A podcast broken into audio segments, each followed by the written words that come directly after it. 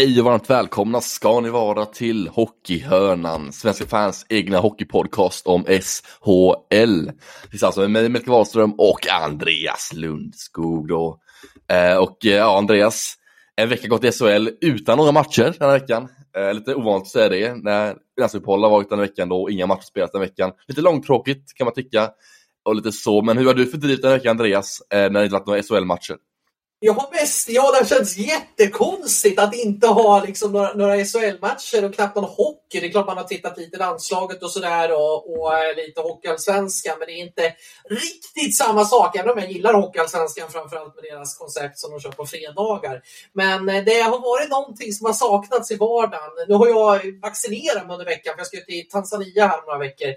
Eh, så att jag har varit lite halvdäckad från det och även, även, även visst i, idag. Så att eh, jag har lite lägre energi idag så förstår ni varför. Men eh, nej, det ska bli skönt nu. Nu är det en vecka till egentligen. Det är ju inte först på, på lördag. Det är ju en vecka exakt när vi har spelat in det här och tills mm. SHL drar igång igen. Men det har ju inte saknats grejer att snacka om ändå, för det har ju faktiskt hänt en hel del under veckan. Ja men det kan man lugnt säga, lite spela transfers hit och dit och lite ja, men spela som man fått lämna klubbar och sånt har det varit. Eh, men allt detta kommer gå igenom detta avsnittet som sagt. Och lite roliga segment har vi då också. Så vi kommer att eh, underhålla er med detta avsnittet när vi tar några SHL-matcher och analyser att dra ifrån matcherna i veckan. Vi kommer även gå igenom tabellläget, lite hur det ser ut för lagen. Och vi kommer även gå igenom lite poängligan, se lite där, vilka som toppar den och sen lista lite flippar och floppar och prata lite om vilka spelare som behöver krävas mer av eh, prestationer framöver här och lite, prata lite smått om vissa lag och sånt kommer det att bli. Och lite quiz på det också, två quiz har vi också idag. Ett helt nytt quiz som Andreas ska få Ja, svettas i kan man säga, för det är inte lätt quiz kommer det inte vara. Det kommer inte vara lätt kan jag lova dig. Det här quizet har vi Roligt quiz är det, men det är otroligt svårt. Kommer det bli, tror jag, för dig. Alltså de här frågorna skrivit ner, de, ja, de kan vara lite att klura på för dig. Du, nu blir jag riktigt nyfiken här. Alltså. Ja. Är, jag hoppas att jag inte får någon sån här eh, mikroskopisk hjärnblödning. det kan bli en och annan sån i detta avsnitt kan jag tänka mig. Ja. Eh, och sen får du revanschen också sen i vilken SHL-spelare är jag också. Men det är mot slutet av detta avsnittet. Och eh, ja, vi får se hur, detta, hur den här struktur blir i detta avsnitt. För det är lite annorlunda avsnitt sagt. Lite ovanligt för oss att inte ha några matcher att gå igenom. Och vi har alltid en struktur och ett körschema varje vecka. Men i den här veckan lite annorlunda med tanke på att det inte har varit några matcher den här veckan i SHL helt enkelt. Så vi får göra lite presentationen. Fallon, lite mer Jimmy Fallon-upplägg skulle vi väl kunna säga att det är. Det är lite mer talkshow-aktigt ja. här idag ska vi ha. Så blir det lite mer så här, lite mer frispråk, kanske lite mer öppet och lite, ja, men lite allmänt prat det blir idag om ishockey då. Och SHL i synnerhet. Eh, så det, det, är så det kommer slut i detta avsnittet för er som undrar det då. Men eh, ja, kan vi börja direkt och eh, hylla då Börje Salming som hyllades här i veckan Eh, i borta i Toronto då, en eh, hjälte och en legend som har haft lite svårt på senare tid efter att han drabbats av sjukdomen ALS. Som försvårats under årets gång tyvärr då för den gode Börje. Så han hyllades här eh, om dagen i Toronto då, eh, väldigt fin hyllning av Börje Salming. Så jag ska lyssna lite hur den lät tänkte jag. The first Swede inducted into the Hockey Hall of Fame and the highest scoring defenseman in Maple Leafs history, Börje Salming.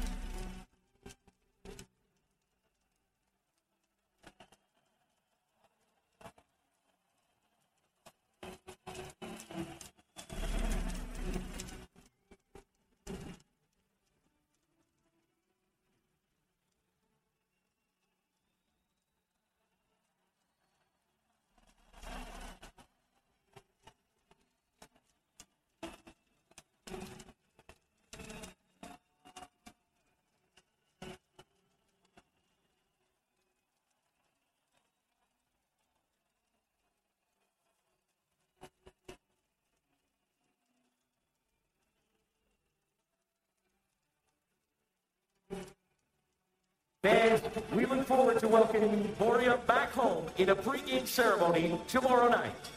Thank you.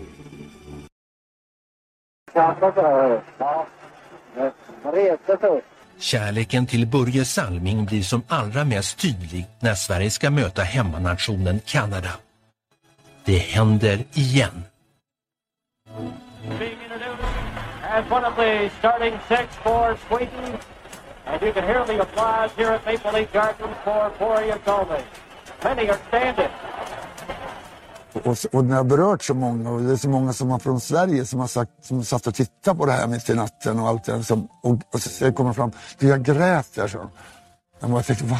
Just listen to them. Here they are. I said many are standing now. Everyone in the building is standing. Boria Gomez. Alltså hur kan de göra det med en svensk som kommer över där och så helt plötsligt får jag en ställning där istället för kanadensaren. Typ. Då blir man ju lite... Så jag hade ju Darryl och Lenny McDonald från mitt lag som spelade Kanada. Och de fick inte samma.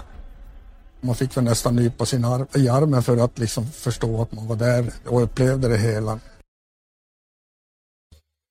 Ja, ehm, man har nästan lite svårt att, att, få orden om jag ska vara riktigt ärlig. Alltså det, det var känslosamt i natt. Jag låg själv i, i sängen och skulle precis gå och lägga mig när jag fick se det här. Det kamerades upp på sociala medier och, och eh, en sån kämpe, en sån alltså, idrottsman som har varit en pionjär för svensk hockey. Han var ju liksom den första som egentligen satte tonen av de svenska spelarna i under 70-talet i, i NHL och blev ju också, fick ju stående ovationer som vi hörde här också sista delen i Canada Cup 1976.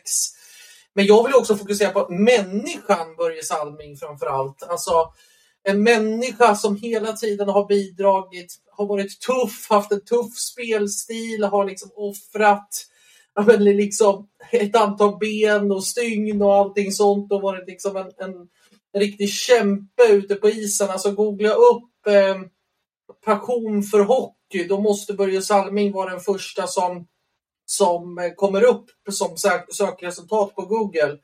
Eh, en, en spelare som har varit en förebild för så många där ute och samtidigt en enorm ödmjuk människa, en riktig gentleman där ute på, på isen och vid sidan av isen. Eh, det, och nu drabbas av den här och få se liksom honom alltså, förkila bort den här fruktansvärda sjukdomen. Det finns liksom ingenting som går att stoppa. Det, det är fruktansvärt eh, lidelse men samtidigt så det var ju liksom mix mellan någonting så fint och någonting så brutalt som man sällan har skådat i den här hyllningen och jag tycker att det var viktigt från Torontos sida att ja, men få göra det här medan han fortfarande kan. Liksom. För det, det, finns ju inget botemedel mot den här fruktansvärda sjukdomen. Och eh, att få, få honom att få den hyllningen och kunna liksom sträcka upp den här handen med hjälp av Mats Sundin och sen så var det ju en, en gammal tidigare Toronto-spelare där som, som också hjälpte honom där. Eh, jag såg lite intervjuer också efter som, som Mats Sundin hade att hans familj hade sagt att han aldrig haft ett sådant leende eh, på väldigt, väldigt länge sedan han drabbades av den här fruktansvärda sjukdomen i juli. Eh, det här ger ju liksom en, en tankeställare till, till ja, men hela livet. Alltså, man ska uppskatta det man verkligen har, man ska liksom ta vara på den tiden man har och om de som finns nära. Och hockeyfamiljen är ju så förbannat fin också när någonting sånt här händer. Det är ju oavsett klubb, alltså klubbtillhörighet eller liksom vad som helst blir ju fullständigt sekundär i sådana här lägen. Och, eh, och det ska ju självklart vara. Hockeyfamiljen är så fin som, som ställer upp på det här sättet och stöttar. Och, det finns väldigt, väldigt många som är med honom i det här. Jag kan ta och tala för alla att vi står bakom Börje fullständigt och hjälper honom i den här kampen. Och det bästa sättet som man kan göra det här det är ju att stötta hans nya, nya stiftelse också som det finns möjlighet till. Med, bland annat Niklas Lidström har också tagit eh, en av initiativtagarna. Så att, jag vet inte riktigt vad man ska säga. Det är, jag, jag är lite, lite skärrad faktiskt här när man har sett de här bilderna. Eh, men alla, ingen kan göra allting, men alla kan göra något. Det är väl det man vill se. Ja, exakt. Det är väldigt mycket blandad känsla kring hyllningen, men väldigt rättmätig och fin hyllning. Eh, och eh, man ser stoltheten i honom att han uppnått någonting riktigt fint i livet och han blir hyllad av det eh, med all rätt nu i Toronto också. Så det är otroligt fint att se att den gode Börje får en så fin hyllning i Toronto. Som han klart har förtjänat, tycker jag. Absolut, alltså det, det här var, och han kommer att hyllas också. Det här var ju natten mellan fredag och lördag och då kommer jag ha ytterligare en hyllning till honom mellan lördag och söndag när det är inplanerat. Det, vi spelar in den här lördag eftermiddag då. Men alltså det, vi har ju sett många också. Det, det, är en fruktansvärd sjukdom. Det är ungefär 220 personer läste i Sverige som drabbas av den här årligen. Vi har ju fortfarande vi har haft ett tidigare case inom hockeyn också där Niklas Lundgren, hockeyspelare som har varit i bland annat Brynäs och Västerås med mera, som vars pappa också gick bort i den här fruktansvärda sjukdomen. Och det, det, det, det finns ju ingenting liksom att, att stoppa och det är det som är så fruktansvärt i det här. Men men jag är, man är ju liksom enormt glad för Börjes skull och Börjes familj och allting sånt att han fick den här fantastiska hyllningen och som sagt hockeyfamiljen finns med er alla där ute. Det är definitivt. Mm, exakt, vi får ta med det fina i den här hyllningen och ta med oss det och tänka lite positivt också. Jag tror Börje är väldigt glad och eh, ja, väldigt glad att få den här hyllningen så det får vi ta med oss tycker jag här framöver. Men väldigt fin hyllning där till Börje som sagt och jag tycker att eh, vi lämnar det där och att eh, väldigt rättmätig och fin hyllning då till Börje som sagt. Mm. Men Andreas, nu är det dags att kicka igång detta avsnitt på riktigt. Eh, analysera tabelläget står på agendan här eh, och eh, tabellen ser ut som följande att det är eh, Växjö som toppar den, eh, förstaplatsen och det är HV som ligger på en 14 plats. Och sen däremellan så är det Ja men det är ganska jämnt kan jag säga, där. lite hackande tabeller. Vi spelat två matcher mindre än andra och vi spelat en match mindre och vi spelat en match mer och lite så. Men en väldigt, väldigt jämn eh, tabell är det som sagt Andreas. Eh, har du någonting att tillägga där om tabelläget tycker du i SHL än så länge? Ja, alltså det, det, var ju någon som hade räknat ut det här som också att det är man brukar ju säga det här år efter år efter år, men det är jämnare än någonsin. Alltså, vi har, det, det kan gå fort i hockey, nu börjar jag prata om massa klyschor här nu, men alltså det, det, det, gör det verkligen bokstavligt. Alltså en, en vecka med, med tre matcher kan, kan skifta väldigt, väldigt mycket liksom mellan, mellan toppen och botten. Eh, det som är nu efter att lagen, några har ju spelat 16 matcher, några har spelat 18 matcher och några 17 matcher där. Eh, det är att man började se lite tendenser kring att, att det börjar sätta sig mer och mer nu. Liksom. Man börjar kunna i alla fall se kanske vissa, ja men det är ett lag som Färjestad, Växjö verkligen trumma på som topplag. Eh, Skellefteå tycker jag också är ett imponerat. Örebro har kanske presterat över förväntningarna måste jag säga. Samtidigt som det också har varit en del lag, jag tänker Rögle framförallt, som inte har kommit upp i förväntad nivå. HV trodde jag skulle vara mycket, mycket, mycket, mycket bättre än vad de har varit. Eh, och sen en del lag som Frölunda också, finns en del sparkapital rejält i den truppen tycker jag. Eh, och sen är det ju lag däremellan då, som är lite svårplacerade tycker jag nu, liksom som Malmö, Linköping, eh, eh Oskarshamn till viss del, även om jag tycker att det var, var positiva tendenser offensivt. Så det, det, är, det, är jämnare än någonsin och, och, och det, det, det, är en väldigt svåranalyserad tabell på så sätt. Liksom. Även om som sagt det är toppskikt och, eh, och sen är det ett antal lag däremellan. Tycker jag. jag kan verkligen säga, alltså, det som slår mig mest när jag kollar på tabellen är att eh, från Oskarshamn på 13 plats till en, till en topp 6-placering, det skiljer alltså sju poäng från Oskarshamn att komma till topp 6 eh, och komma förbi Luleå med en match mindre också. Så det är någonting som, eh, alltså, det visar också på hur jämnt det är, att det skiljer sju poäng från 13 plats till sjätte plats.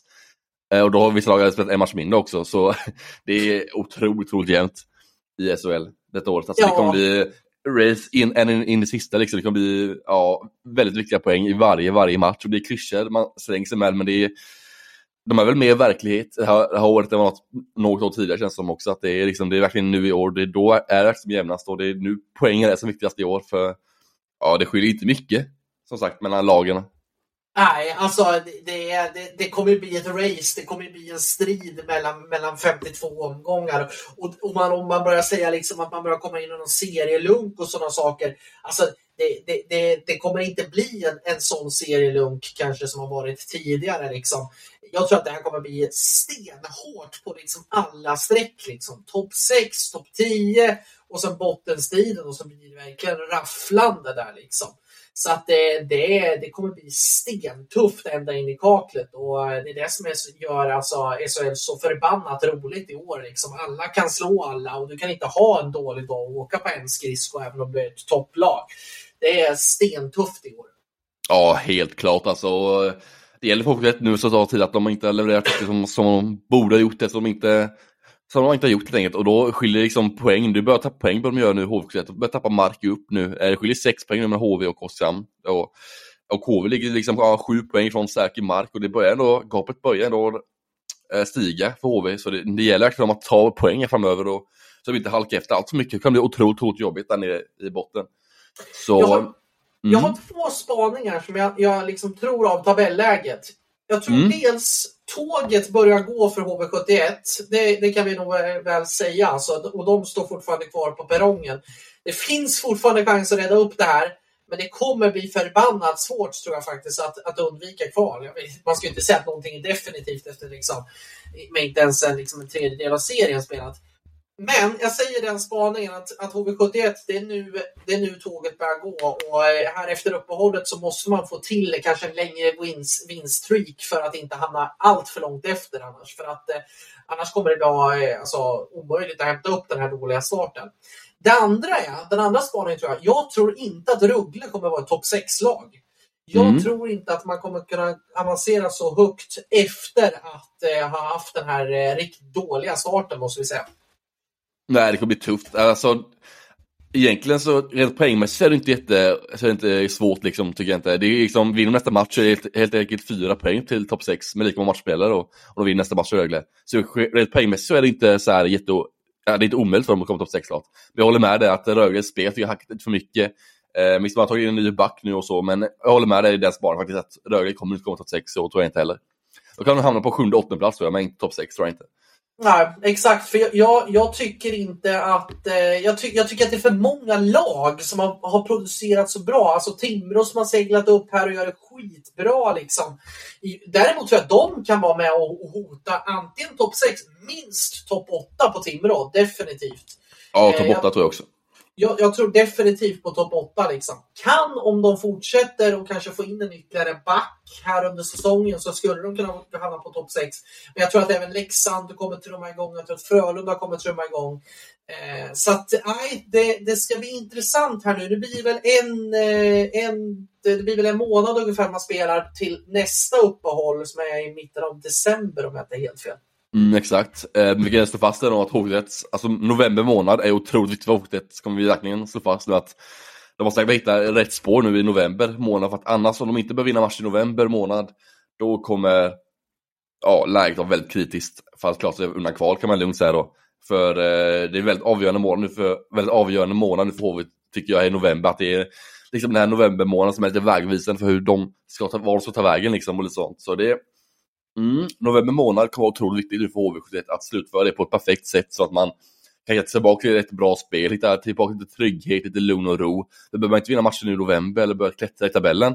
I november då tror jag det kan bli lite stressigt, lite mental, mentala liksom, ansträngningar och påfrestningar som gör att det kan bli tufft att spela i HV71 att klara av det tror jag. Med tanke på den historiken man har med att man åkte ut för ett par år sedan. Eh, att man har ett bra lag på pappret med liksom, stjärnor, framförallt lite äldre stjärnor också som ska leverera men som ändå kanske inom sin sista kontraktkarriären kanske vissa är till med också. Så det är, mm, det är verkligen vägvisande här för att verkligen hitta rätt spår här i november. För annars så kommer det här SJ-tåget eh, åkt för långt för att de ska kunna springa ikapp det. Ja, alltså det, det jag blir lite också med HV71 det är som jag sagt tidigare i den här podden att det är extremt svårt att värva eh, sig ur en kris under säsong. Alltså vi har sett eh, sådana exempel tidigare där det har gått käpprätt och, och fullständigt åt pipan.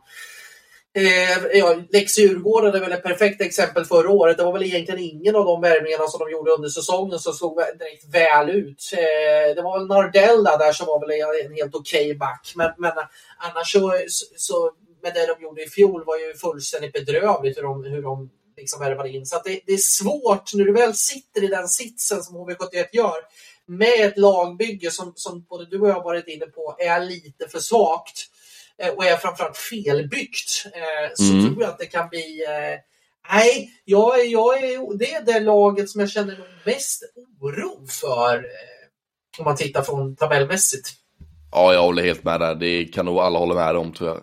Eh, att så är läget och det är väldigt prekärt läge Hockeyet som sagt. Men eh, ja, det blir intressant att se hur de följa upp här framöver i november månad. Hur de kan börja hitta tillbaka till vinnarspåret igen.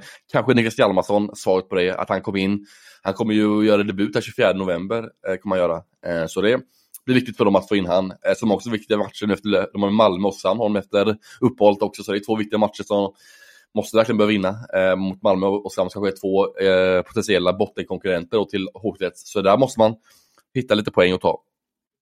Ja, de, de matcherna är ju, alltså det är ju sexpoängsmatcher som man väl säger. Liksom. Mm. Det, det ju, och det är just att de måste börja hitta sätten att, att liksom börja vinna mot sådana typer av lag som är ungefär i samma segment av tabellen. Liksom. Att man börjar framförallt det, att ta de segrarna, de blir ju oerhört viktiga. Framförallt när det är så pass jämnt i tabellen. Så att, eh, nej, HV har mycket att, att, jobba med och det ska bli intressant som du säger med Hjalmarsson hur den, eh, hur, hur den akklimatiseringsperioden kommer gå. Han har inte spelat hockey på eh, över ett och ett halvt år. Eh, om han kan hitta rätt och, och eh, liksom bli den här kuggen som kanske kan lyfta HV. Eh, det ska bli hyperintressant verkligen. Ja, verkligen. Det kommer väldigt intressant att se Hjalmarsson spela i SHL. Det kommer bli kul att följa det, hur han levererar på SHL-nivå igen efter många år i Nordamerika. En annan sak som jag kan tänka lite på under, under inledningen av SHL är att, eh, att det är otroligt många lag eh, som inte är nöjda med sina insatser eh, så här, än så länge. Alltså egentligen, om jag tänker så är det typ bara Leksand och Timrå som känns liksom helt nöjda liksom, med insatserna, eller in, med sin liksom, inledning av säsongen. Resten av laget känns lite, så här, ja, lite halvmissnöjda känns som, på något sätt. Att eh, ja. ja Växjö har problem med offensiven, Färjestad har läckt lite för mycket bakåt, lite för mycket skador. Skellefteå, samma sak där, lite mycket skador, tunn trupp, lite läckt bakåt så. Örebro har inte haft någon offensiv spets. Alltså Palme har ju varit eh, inte jättebra och varit bänkad. Leino har inte kommit igång efter sin fina inledning och Bromé har haft det tufft. Alltså det är mycket, ja, det har många, många så här, krisartade lag som inte är nöjda med sina prestationer. Men ändå, trots det så ligger Örebro fyra, trots det så ligger Växjö etta, trots det så ligger Skellefteå trea liksom och lite sånt. Så det känns som att det är lite oväntat ska jag nog säga, kanske fel ord, men att det känns lite ovanligt för att så i den här säsongen att eh, 12 lag krisar och två lag är nöjda. Typ. Lite så som jag tycker det känns så länge. Eh, att eh, två är nöjda och 12 är inte nöjda. Typ. Ja, eh, jag, jag har också, alltså det, det, finns ju så mycket mer sparkapital bland många av, av lagen. Liksom. Alltså det finns ju enormt sparkapital mm. i, i, i många. Liksom. Jag tänker på Örebro också med Rodrigo Abol som också inte alls har kommit igång. Det är backsidan i Örebro som har varit eh, strålande men annars så forwardsmässigt så finns det jäkligt mycket att ta av. Liksom. Jag tror även Oskarshamn är lite missnöjda. Jag tror mm. de är nöjda med den offensiva inledningen men den defensiva inledningen har man ju släppt till för mycket. Eh, det, är, det är nog många lag, precis som du säger, som, ja. som verkligen inte... Frölunda ska vi inte ens tala om. Alltså, som, som många hade jättehöga förväntningar på inför säsongen med liksom nyckelspelare som inte alls har fått till det. Jag tänker på Anthony Greco, man har skeppat iväg Allan Lensch, man har liksom Christian Folin har varit en skugga av sig själv. Eh, Lasse Johansson har inte fått igång målvaktsarbetet på, på den höjden han ska vara, i alla fall inte till, till den största delen av säsongsinledningen. Han har ju varit lite bättre mot sluttampen. Eh, men det är många som, som, som det finns fortfarande mycket att dra av. Liksom. Mm, det kanske är nog en frukt av att det är så, liksom, det har varit lite hemvända säsong där, att många vänder hemåt från KL och NHL och att lagen blivit bättre och spetsigare och att ligan blivit jämnare än någonsin. Kanske är det en frukt av just det där, att det blivit jämnare än någonsin, så alla lag har mycket liksom, högre, både press på sig men också kanske en högre kravställning på sig själva. Att de liksom hade tidigare säsonger kanske Växjö varit jättenöjda med sin offensiv spets och liksom, sin, sin, sin prestation. Liksom. Men just, eftersom det är en ny säsong eh, med liksom, så många stjärnfyllda lag och att det är så jämnt i ligan. Det kanske blir lite frukt av att det är ju så och att många lag inte är nöjda och det blir många krislag hit och dit. För att det är så jämnt och att man tappar placeringar om man förlorar en match och man eh, går upp en del placeringar och blir hyllade om man vinner en match. Liksom. Så det, jag tror det är mycket av frukt av just det där, att det är så otroligt jämnt i år. Sen tror jag att sportcheferna har också lite i vissa lag missbedömt marknaden. Alltså, jag tänker på till exempel Luleå som fortfarande lyser med sin frånvaro liksom av, av en ersättare av, av Pontus Andreasson och Linus Omark framför allt. Jag tänker på Skellefteå som har en väldigt, väldigt, väldigt tunn trupp även om man har förstärkt här med Anna Meskerin som vi ska snacka om senare. Eh, det, det, känns som att många kanske förutspådde att spelarmarknaden skulle se lite, lite annorlunda ut. Men med höjda löner i, i AHL, många som är där, ganska så unga spelare också, europeer i alla fall, som, som som fortfarande slåss om att komma in på, på NHL. Det är många nordamerikaner som inte vill flytta med det världsläget som just nu råder. Eh, det är valutakriser som har varit med dollar, en, en väldigt hög dollarkurs. Eh, och, och eh, med mera. Dessutom elpriser för vissa lag. Mm. Så det har varit en svår mm. liksom, omvärldsmarknad för sportcheferna som har har påverkat spelarmarknaden som är liksom snustorr av allt jag hör. Liksom. Ja, de som inte nämns det är att KL också ligger som eh, verkligen känns som en no-go-zon för sportchefer att värda från också på grund av omvärldsläget de säger det också. Så Exakt. det har gjort marknaden ännu mindre egentligen. Det blir lite mot, äh, mot äh, en effekt av att äh, det blir tvärtom, en äh, tvärtom-effekt helt enkelt av marknaden, att det blir mindre marknad istället för större marknad. För att KL är liga som har raderats bort från sportchefernas bord, alltså spelarna som släpps därifrån. Annars har det varit en marknad som plockspelare från liksom förra säsongen och säsongen innan dess. Eh, de har plockat in spetsspelare från och så stärka lag under säsongens gång. Tanke på att de bryter kontrakten där i KHL i ett väldigt tidigt skede med spelarna som man värvar. Exakt. Eh, och sen, som säger AHL, höjda löner, lite yngre spelare som verkligen tar sin chans i AHL och verkligen nå sin dröm att spela i NHL. För det är oftast en chans i livet man har att göra det. Och då vill man gärna ta det när man är där borta. Så det är mycket problem för sportcheferna och mycket att ja, visst mycket att tänka på och fundera kring för sportcheferna i SHL eh, när det kommer till värvningar. Verkligen, och sen, sen ska man ju dra liksom en, det, det, som blir också nu lite svårt, det är ju liksom vad ska man ta in? Ska man ta in en spelare bara för att ta in? Alltså det är ju ingen hockeyallsvensk klubb, i alla fall ingen toppklubb som kommer vilja släppa sina spelare. Alltså jag, kan inte tänka mig att, att för det, det, går ju väldigt mycket om, om att ja, men Björklöven kanske kan släppa han, eh, vad heter han, Nick, Nick Schilke. Ja, Schilke, exakt. Som har öst in poäng och. Men de kommer ju inte vilja släppa. Varför ska de släppa eh, en toppspelare när de har ambitionen om att gå upp i TSHL och har ju faktiskt en ganska bra mm. möjlighet också innan man bara måste slå, eh, bara inom situationstecken, men måste om man, om man vinner ett slutspel, då går man upp. Det är ju mm. mycket, mycket större vinst både sportsligt fullständigt och framförallt ekonomiskt på, på alla sätt och vis. Ska man då släppa sin, sport, sin största spetsstjärna eh, för, för ett, liksom ett antal, om man skulle säga att, att en SHL-klubb skulle betala miljoner, jag tror ändå inte de kommer göra det. Eh, så jag tror att det, det, är en svår situation. Samtidigt så, som finska ligan är ju en stängd liga ska vi komma ihåg. Men det brukar ju inte dröja förrän januari, februari, strax innan transfer deadline day, innan man börjar se att det är lag som är liksom urholkade, som inte kan nå slutspel. Att de då kan kanske liksom hyra ut spelare, men det är ju också då sitter ju de i en, i en sån sits liksom att de kan ju trissa upp priserna fullständigt. Det är ju som att sitta på liksom Rolls Royce motorer som ändrar lever leverantör ja, liksom, i, på marknaden. Det är ju nästan så. Liksom. Så att det, det, är en jättesvår situation som, som många av sportcheferna har hamnat i. Och det tror jag fans måste också börja förstå där ute. För det jag kan tycka att man läser på sociala medier och sådana saker. Men det är väl bara att ta in den och det är bara att ta in den och det, det finns väl alltid spelare att ta in jag kan säga det gör inte det. Liksom. Oavsett vilken sportchef du pratar med, vilken agent du pratar med, det är en extremt tunn marknad. Ja, helt klart. Och många skriker efter Daniel Brickley också. Han vet jag, att många supportrar där att eh, ja, men köp han och så, men sånt kommer inte hända tror jag inte en säsongens gång. Och framförallt som Björklöven och Nick Schilke, liksom, de är ju väldigt Alltså Björklöven är ett lag som är ganska starkt ekonomiskt också, så de har ingen vinning av att släppa en spelare. Ofta har man släpper en spelare av att man ska liksom få en ekonomisk vinning. Ofta de här lagen som ligger lite längre ner i Hockeysvenskan, som vi tar hästen, av Västervik kanske då, som i så fall kan ta emot sådana belopp för att släppa en spelare med tanke på att de har lite krisigare när det gäller ekonomin och sånt. Men eh, Björklöven och Modo och sådana lag kommer aldrig släppa sina spelare för vilken summa som helst egentligen, tror jag inte. Så Nej. det kommer inte hända under säsongens gång såklart. Det är finska ligan får börja fynda i såklart, men eh, det är också en acklimatiseringsperiod för finska spelare, eller finska ligaspelare att komma till SHL. Det är ganska stor skillnad mellan ligorna och tempo och allt sånt. Och många lag och supporter har inte lika mycket tålamod som man kanske hade hoppats på. Så det kan bli tufft även att värva in spelare från finska ligan också. Det är ganska dyrt för det också, eh, för de kräver någon del klubban där som släpper sina spelare och sånt. Exakt. Men, ja, så det är ett kliv.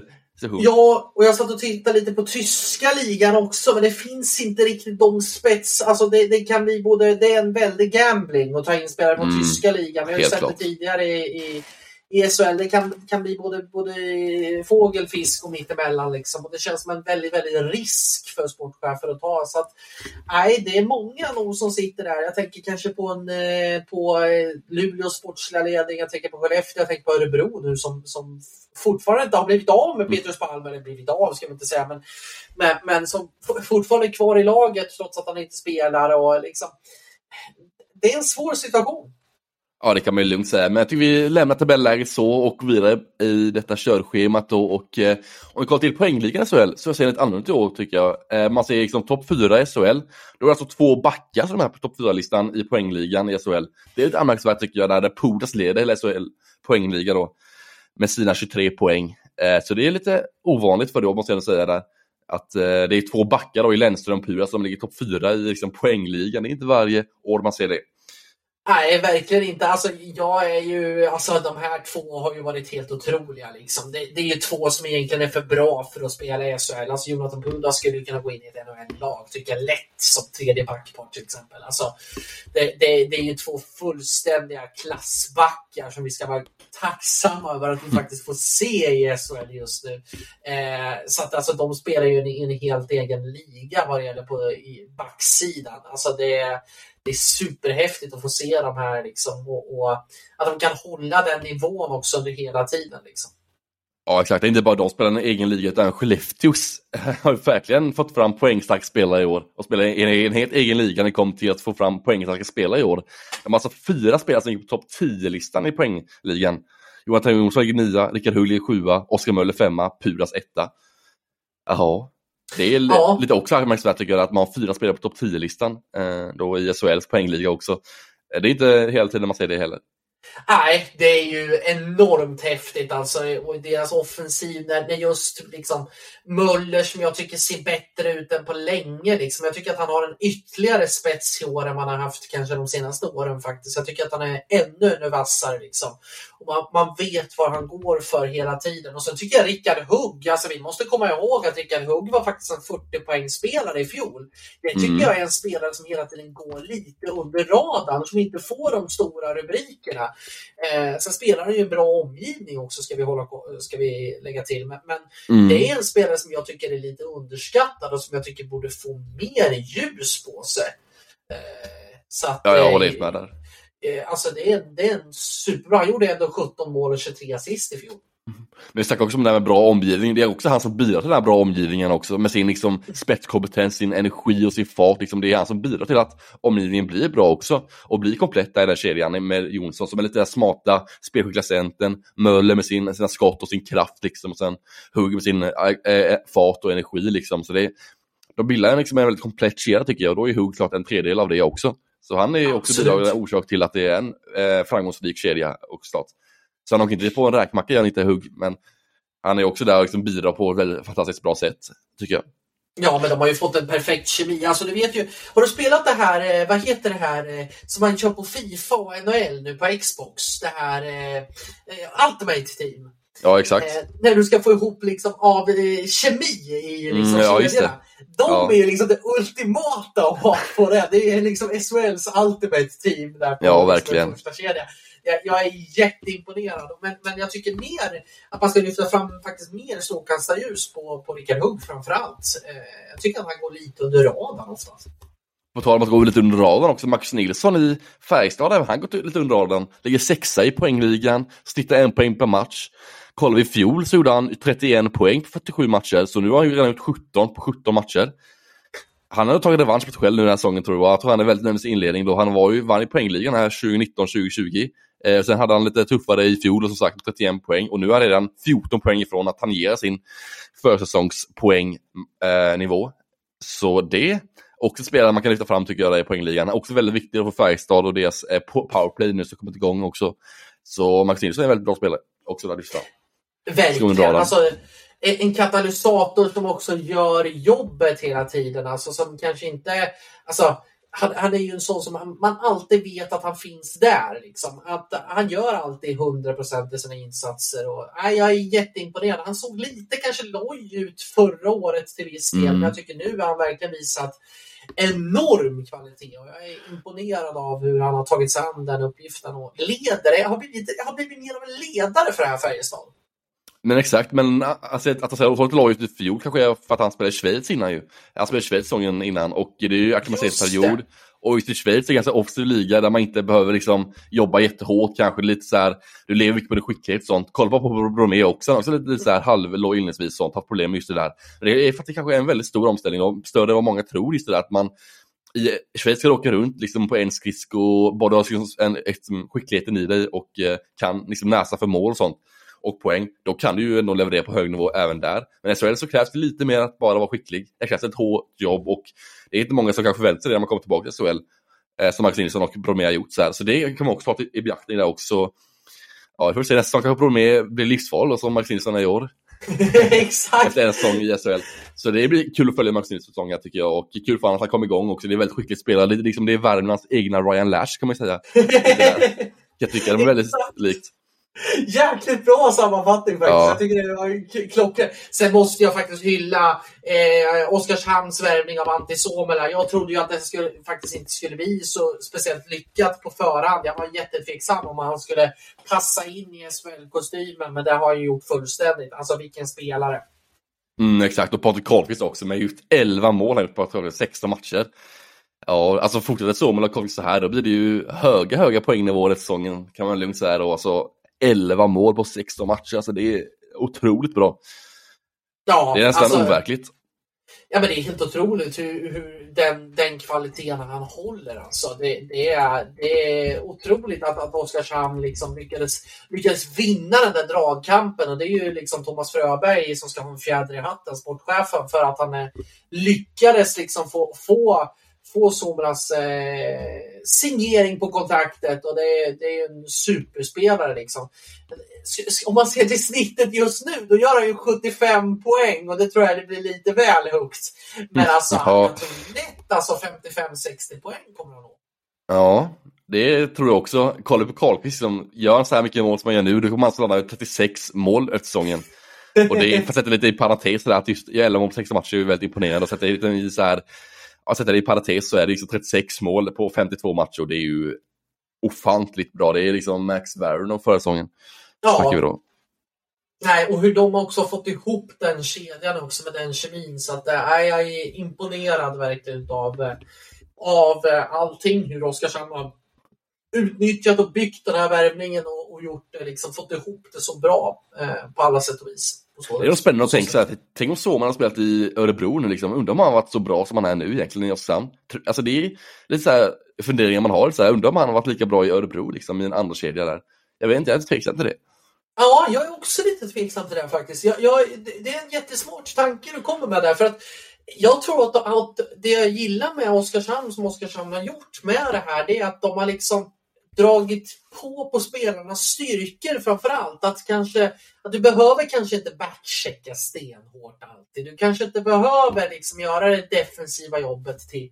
Jag säger inte att Sobela fuskar det eller någonting mm, sånt, men att, att, man, att man ändå låter spelarna få utnyttja deras absolut största styrkor. Eh, det tycker jag är framförallt en styrka hos eh, Martin Ferlander i det här. Liksom. Att man har en första kedja som är så utpräglad med deras spetsegenskaper. Eh, det tycker jag Örebro kanske har lite svaga på i vissa fall faktiskt. Att det är väldigt mycket ett kollektiv, alla ska göra ungefär samma sak. Här låter man en stjärna vara en stjärna ganska mycket det som du säger, man ger mycket fria tyglar till stjärnspelarna Oskarshamn gör man. Och jag tror också att Oskarshamn liksom är en liten stad, inte jättehög kravställning kanske utifrån. Och sånt. Det är alltså mycket som spelat in också tror jag i sådana här spel, att de lyckas Oskarshamn just att det, det är ganska liten press på dem när de kommer hit. Det är ganska alltså liten stad, inte så mycket folk, liksom mycket, väldigt god sammanhållning och väldigt bra liksom, kemi och harmoni i truppen också, eh, år in och år ut. Trots att det kommer in halva truppen liksom, ny varje år så ändå liksom, man får ihop lag på väldigt bra sätt direkt och får ihop sammanhållningen direkt också. Så det, att om man tar mycket vinning att det är en liten stad och stan och att man tar lite vinning då, det man tar hit spelare och utvecklar dem. Men du, hur tror du att Luleå känner i det här läget? Det stod ju faktiskt, jag, jag har ju fått lite inside information, att, mm. att Luleå var ju faktiskt ett av de lagen som var mest framåtgående i, i kampen med Oskarshamn. Det var Luleå och så var det ett antal klubbar till som också hade visat ett starkt intresse för honom. Eh, hur tror du att Luleå känner nu ja. när han gör en sån här succé? Skulle man ha lastat på liksom, säger 50, 75, ja, men kanske till och med 100 000 mer på det här kontraktet och bara nu jäklar, nu ska vi ta honom. Eller, eller tror du att det hade blivit lika bra även där? Alltså det är lätt att vara efterklok. Det hade lika gärna varit att lägga liksom 3000 på, en liksom Robert Lane från Toronto Marlies. Liksom. Så det är, det är väldigt svårt, så här, det är klart väldigt lätt att vara efterklok så här, och säga nu att man ska gjort si och så. Men jag tror de är ganska, inte vana vid det kanske, men att de ändå har varit med i branschen så länge så de är, liksom är ganska rutinerade och vet att så här går det till. Och sånt där händer ju och det har hänt dem tidigare också, jag tänker mig också. Så jag tror inte att, jag tror man är lite så här, mm, lite fundersam och de har verkligen haft så med deras lag tror jag, men mer än så tror jag inte man tänker mycket på det. Nej. Nej, det är ju så. Det är bara gå vidare och liksom leta efter spets. Ja. Det finns nog ganska många som man både, blir både hit och miss liksom under en sportchefskarriär. Så att, eh, Eh, det tror jag definitivt. Det är ju en stenhård konkurrens ska vi också säga som har varit under marknaden här också tidigare under sommaren. Ja, men så är det verkligen. Och eh, ja, vi lämnar ändå poängligan tycker jag och går vidare i vårt fina program då tycker jag och eh, vi har lite nyheter då den här veckan. Eh, eller nyheter, men det har kommit ut mycket nytt den här veckan då, det är spelare som har lämnat sina klubbar och kommit in en del spelare också. Eh, vi kan börja där att eh, Brynäs då gör en målvaktsrokad kan man säga då. Venni Väiväläinen lämnar för att gå tillbaka till djup i finska ligan och in kommer då Tomi Karunen från finska ligan just. Eh, Tomi Karunen återvänder till Brynäs igen efter tre år utomlands. Eh, I tre olika klubbar också, han har varit på tre år. Så ganska blandade resultat, eller ganska blandade prestationer har gjort Tommy Karunen i sin, de tre säsongerna. Lite blandade represent och prestationer och sånt. Men ja, tycker du om den värvningen som du kör ändå när man tar in Tommy Karunen tillbaka som backup-keeper till Anders Lindbäck? Ja, alltså det finns ganska mycket frågetecken eh, kring allting. Kring, kring hur Brynäs målvaktssida har blivit. Ända som man är, skulle egentligen backa tillbaka till till det, till det man böt eh, målvaktstränaren med Johan Holmqvist fick gå in istället för, för vad heter han, Solberg? Va? Mm, Henning Solberg, ja. Henning Solberg, ja, exakt. Eh, redan sedan där så tycker jag att det har blivit lite av en, eh, jag ska inte säga jojo, men det har blivit väldigt märklig situation kring Brynäs målvakter på något sätt. Liksom. Eh, man har inte haft den här stabiliteten på egentligen eh, varken någon av dem under den här säsongen. Det har blivit väldigt hatt sittande. Liksom. Eh, Belvelainen valde ju ändå att stanna kvar trots att Lindbäck kom in som ett spetsförvärv. Och med facit i hand så kanske man skulle kanske ha, ha försökt att få till den här förändringen redan under sommaren på ett sätt ändå. Liksom. För det blir ju en kostnad ändå liksom, för det här. Kauronen som, som andra målvakt finns det väl också lite fundersamheter kring. Han var ju i SHL för ett antal säsonger sedan som, som du säger. Och då var han väl helt okej okay, måste jag väl ändå säga. Mm. Det var ju ingen alltså, eh, kioskvältare men det var, han var ju ändå okej okay, backup. Lite ojämn i prestationerna. Det som jag oroar mig för det är ju hur det har sett ut sedan han lämnade sedan dess. Liksom. Det har ju inte varit några smickrande siffror på hans målvaktsstatistik. Eh, Nej, det har inte varit. Också tre klubbar på tre år också, så det är lite också anmärkningsvärt att han inte varit kvar i som samma klubb. Han flyttar på sig väldigt mycket och sånt, kanske inte så. Så det blir så mycket frågetecken kring den här värvningen och därför hade jag velat komma i kontakt med Johan Asén veckan. Men han var tyvärr upptagen. Jag vill gärna ställa och djupdyka lite mer hur man tänkte med målsidan då från början, hur man valde att gå tillväga när man förlängde Vävelinen och lastade pengar på han samtidigt som Anders Lindbäck kom in och ja, det är lite från början ganska konstig, märklig målvaktsuppsättning då. Men nu har man väl ändå rätt ut det på ett ändå någorlunda sätt och vi får se hur man väljer nästa år. Kanske har man lärt sig av den här läxan nu. Johan Seden kanske inte jätteetablerad i sportchefsbranschen så han lär sig av sina misstag också och kanske gå vidare med detta genom att värva in en annan målvaktssäsong som kanske blir renodlad backup. Absolut. Och det, det, det, jag tycker också som kan bli kanske en, en, om man ska säga en positiv del i det här, det är att Lindbäck blir ju kanske mer uttalad som första målis. Vilket gör ju att han kanske kan växa in i den rollen. Han slipper den här liksom hattandet hela tiden. Nu har man kanske en utpräglad första målis så nu är det upp till honom att bevisa att han ska ta den spaden fullständigt. Liksom. Så att det kanske kan ge en, en inre trygghet på ett sätt så. Liksom. Ja, ja det kan det göra säkert, men eh, Lindbäck måste verkligen steppa upp några nivåer för att man ska titulera sig som första målvakt i Brynäs kan jag tänka mig. Han har inte hållit en bra nivå eller en jämn nivå alls den här säsongen. Varit en av, en om vi kommer gå in på flippa och floppa sen lite och så här, men Anders Lindbäck är faktiskt min största, miss, äh, mest missnöjd med Anders Lindbäck av alla spelare i hela SHL faktiskt, inledningssäsongen. Om jag ska vara så hård. Om Ja. jag ska vara helt ärlig. Jag tycker, jag har mer hög förväntningar på honom inför säsongen och jag tror verkligen han skulle komma in med liksom ett lugn och stabilitet. Eh, men det har bara blivit tvärtom tycker jag. Han verkar väldigt stressad med pucken och ingen bra klubbhantering med puck. eh, Slarvat bort mycket passningar, skapat oreda för egen kasse på egen hand egentligen med släppa returer och ja, gjorde dåliga avvägningar helt enkelt. Visst gjorde han sådana grejer även i Rögle när han var där? Om jag inte missminner mig så var det ett antal situationer med sådana saker med liksom positionsspel bakom mål, klubbhantering bakom mål, puckhantering, skicka ut en del. Det, det var några tavlor Mm. där också.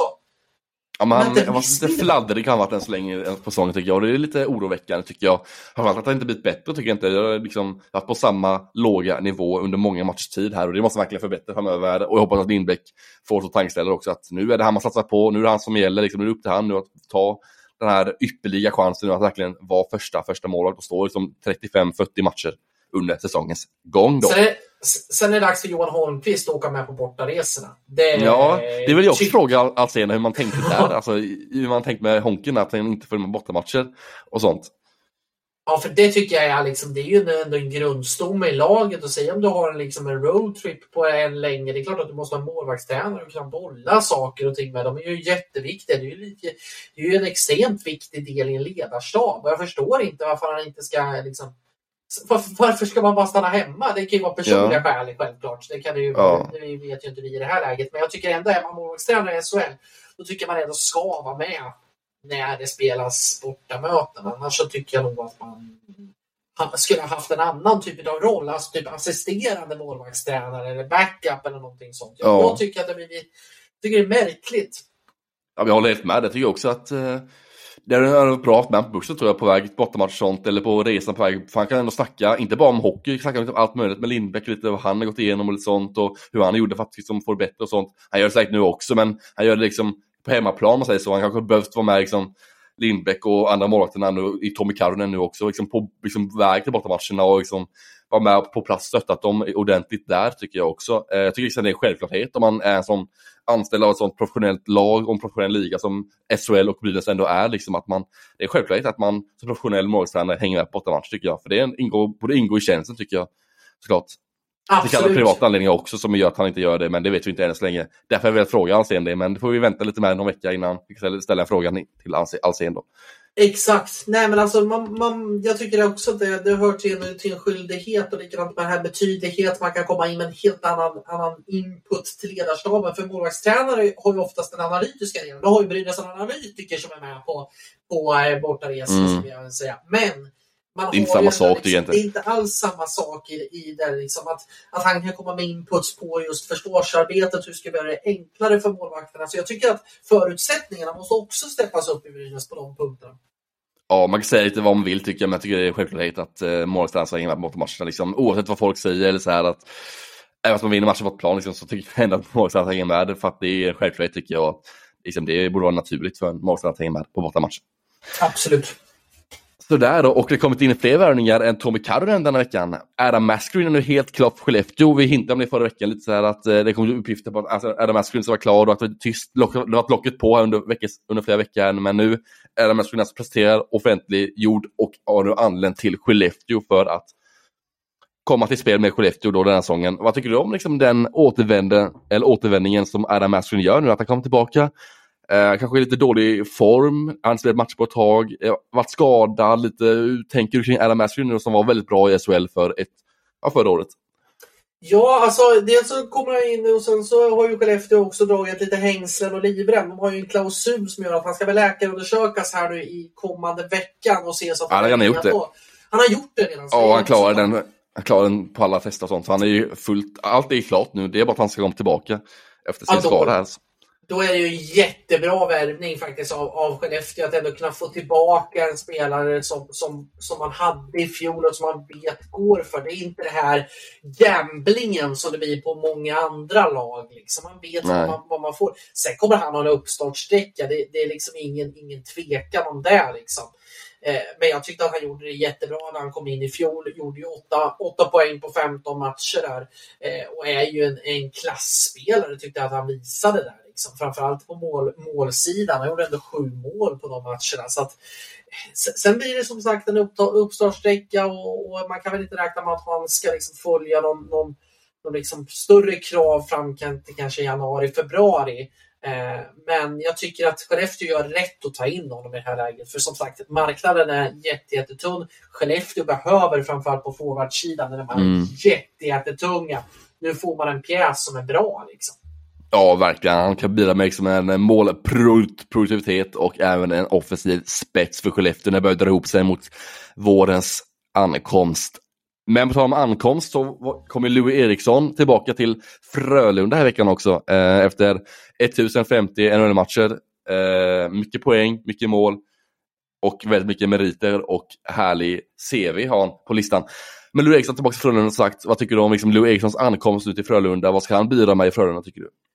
Ja, men framförallt det, det viktigaste jag tror att han kan bidra med, det är karaktär. För jag tycker Frölunda har saknat det lite i, mm. i, år. Jag tycker man har saknat en riktig härförare. Det är klart att Joel Lundqvist är ju en sån, men jag tycker att man har saknat någon som är liksom bredvid. Ryan Lash är ju ganska så, är ju en ganska individualistisk spelare om man får säga så. Liksom. Eh, jag tycker att man, man, har saknat en ledande karaktär som, som kan gå in och ställa en kravställning. Det kommer ju han nu kunna bidra med jättemycket. Liksom att gå in och verkligen markera och, och sätta de dagliga rutinerna. Där tror jag att han blir jätteviktig.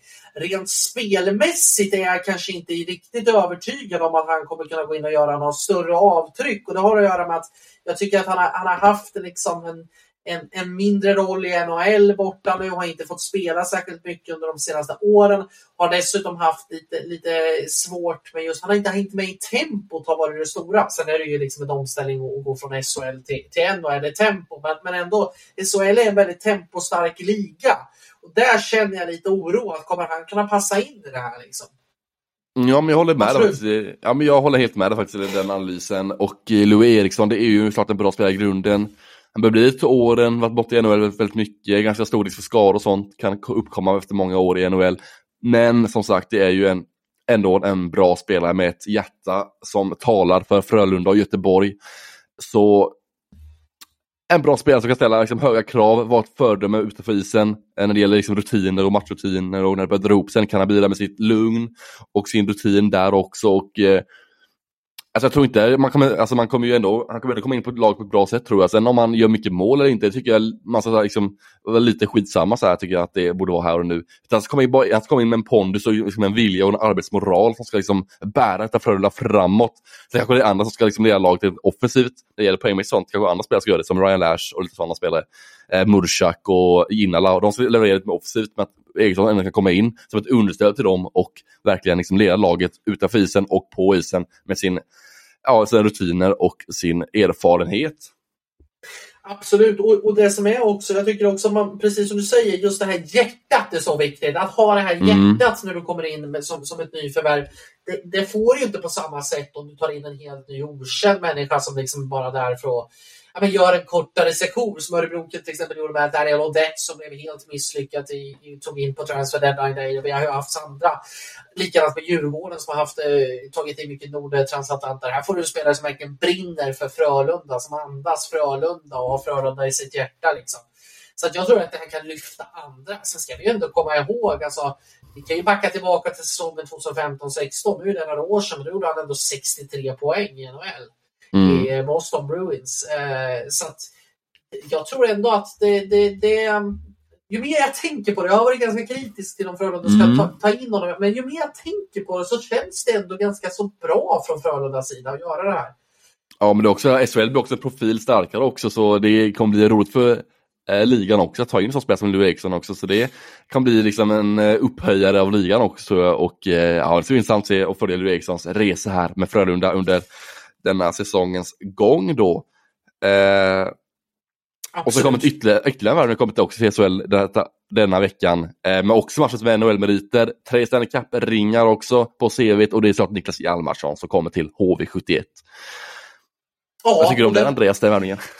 Ja, det har vi snackat lite tidigare. Det, det, mm. det, är ju, det, det, är tufft att komma in i samma där. Jättebra att få in någon som annars HV-hjärta, för det har saknats också. Det ska vi minst sagt säga att det har saknats. Jag tycker att det blir lite för mycket av de här spelarna som kommer in. Ganska äldre spelare som har varit med tidigare ganska så länge. Här får man en spelare som andas HV. Jag tycker att man har saknat det här faktiskt egentligen sedan Martin Törnberg försvann. Liksom, sen man mm. iväg honom. Jag tycker det har saknats ett HV-hjärta. Jag vet att Simon Ölerud har det, men, men det har varit för Han är mycket många. skadad också. Ja. ja, jättemycket skadeproblem och man har ju haft tidigare sådana spelare som verkligen har andats HV71 och som man vet vad... Oskarsund var likadant en sån spelare mm. innan han gick till Oskarshamn. Eh, nu får man in en riktig härförare. Sen så är det ju en uppstartsträcka. Han har inte spelat hockey på ett och ett halvt år. Han eh, vad heter det, är ganska så, jag vet det, säkert väldigt, väldigt macho-van. Samtidigt mm. så är det en mm. spelare som väldigt var tempostark och hängde verkligen med i tempot borta i NHL och var ju en klassback där under många år. Så på det sättet så tror jag att han, att han inte kommer ha någon större akklimatiseringsperiod på det sättet. Sen är det ju spelare som ska definitivt bara rädda HV från kval. Det är ju liksom en, det, är ju det absolut viktigaste för HV i det här läget. Men Hjalmarsson kan nog vara en av de bästa liksom, backarna på att spela enkelt. Och det är just det där enkla spelet som HV vill åt och som man inte har haft under säsongens gång här. Och just det bidrar Hjalmarsson med. Liksom, även om han inte spelat match på väldigt länge så har han ändå det enkla spelet i sig, liksom i ryggmärgen. Och det kommer han kunna bidra med på ett riktigt, riktigt bra sätt tror jag. Så här enkla spel, bara chippa ut pucken, han behöver inte spela svårt, han behöver inte dribbla eller åka förbi liksom, fyra gubbar för att liksom Ja, för att liksom öka, eller så här, matcha förväntningarna och göra det bra ifrån sig, utan han kan stå rätt, liksom, lägga lite, han är väldigt smart back också, han kan liksom ligga i rätt positioner, täcka av lite ytor, vinna lite närkamp, han är väldigt vältränad och stark liksom. Så, och så chippa ut puckar kan han också göra och liksom spela enkelt, hitta lite enkla passningar, bidra med trygghet och en mentorskap till Emil André då som sagt. Och även avlasta Emil Mattisson, eller Erik Mattisson också är där i hans roll där. Så han kan få ärligt speltid av han också så han inte behöver den här pressen på sig och den här apan på axeln som man brukar säga då. Eh, så Exakt. på axlarna liksom. Så det kan man, och Göransson kunna bidra med. Så han är ju, det kan vara säsongens viktigaste värvning i hela SHL kan jag tänka mig under säsongens gång här. Det får ja. se helt enkelt hur det utspelar sig. Nej, det ska bli superintressant. Liksom. Jag, jag längtar till den 24 februari. Jag funderar faktiskt på att nu November. Se, november menar jag, februari. Vad snackar jag? Alltså, jag snackar Nej, då, Eller 25 april. ja, ja. 25 juni kör vi verkligen. Jag längtar till semestern vet du redan. Oh. Nej, alla fall. Du bäst snacka något annat nu mitt i allt? Jag längtar till semestern den 25 juni när det är midsommar. Då längtar jag snart det. Ja, exakt. Ja, fan. fan. Man kanske skulle börja planera in midsommar. Man tankar helt fan en helt annanstans. Ja, herregud. Ja. herregud. Nej, men i alla fall. Jag, jag, jag funderar faktiskt på att åka ner och se HV här nu fram till här närmaste tiden för att liksom se mer av Hjalmarsson. Liksom. Mm. Jag tycker att det här är en jättespännande eh, värvning verkligen och det känns som att det är det HV verkligen behöver nu i år. Ja, den matchen kommer också följa ganska noga och se hur han presterar den 24 november. Får se vilken spelare han får. Man kanske, jag kanske kommer vara sjunde back den första matchen, jag kan tänka mig. Så han får ja. liksom jobba sig in liksom i speltidsmässigt. Så han kanske får mycket speltid direkt, kan man inte kanske få, men han kommer säkert jobba sig in i laget och få speltid allt eftersom. Men det var det. Eh, och nu så lämnar vi lite nyheter och sånt och börjar blicka mot olika segment den här veckan. Och vi börjar då med lite flippar och floppar, lite tankar kring lagets utveckling, lite, lite tankar kring spelarna i laget då. Och det har varit väldigt mycket floppar då känns det som. Nästan ovanligt många floppar. Liksom Christian Vesalainen tidigare där i Malmö, fått liksom, skeppat iväg honom till Finland. Eh, vi snackar om Veveleinen som har otroligt låg räddningsprocent. Eh, och Fick så många, Pes Palm också gjort liksom, också en floppvärvning än så länge för eh, Örebros del. Eh, och sen ja, det finns många spelare som har floppat än så länge. Robert Lane och inledningssäsongen starkt.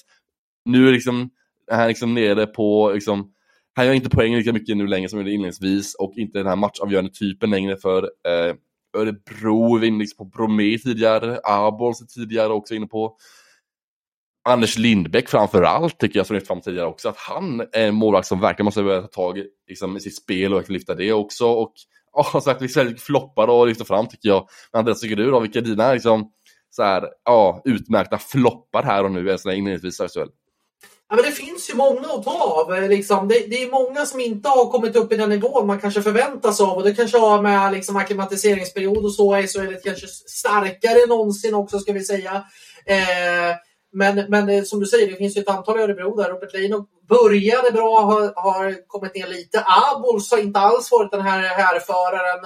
Eh, sitter dessutom i en liten eh, knivig kontraktssituation med ett utlöpande kontrakt här nu till, till sommaren.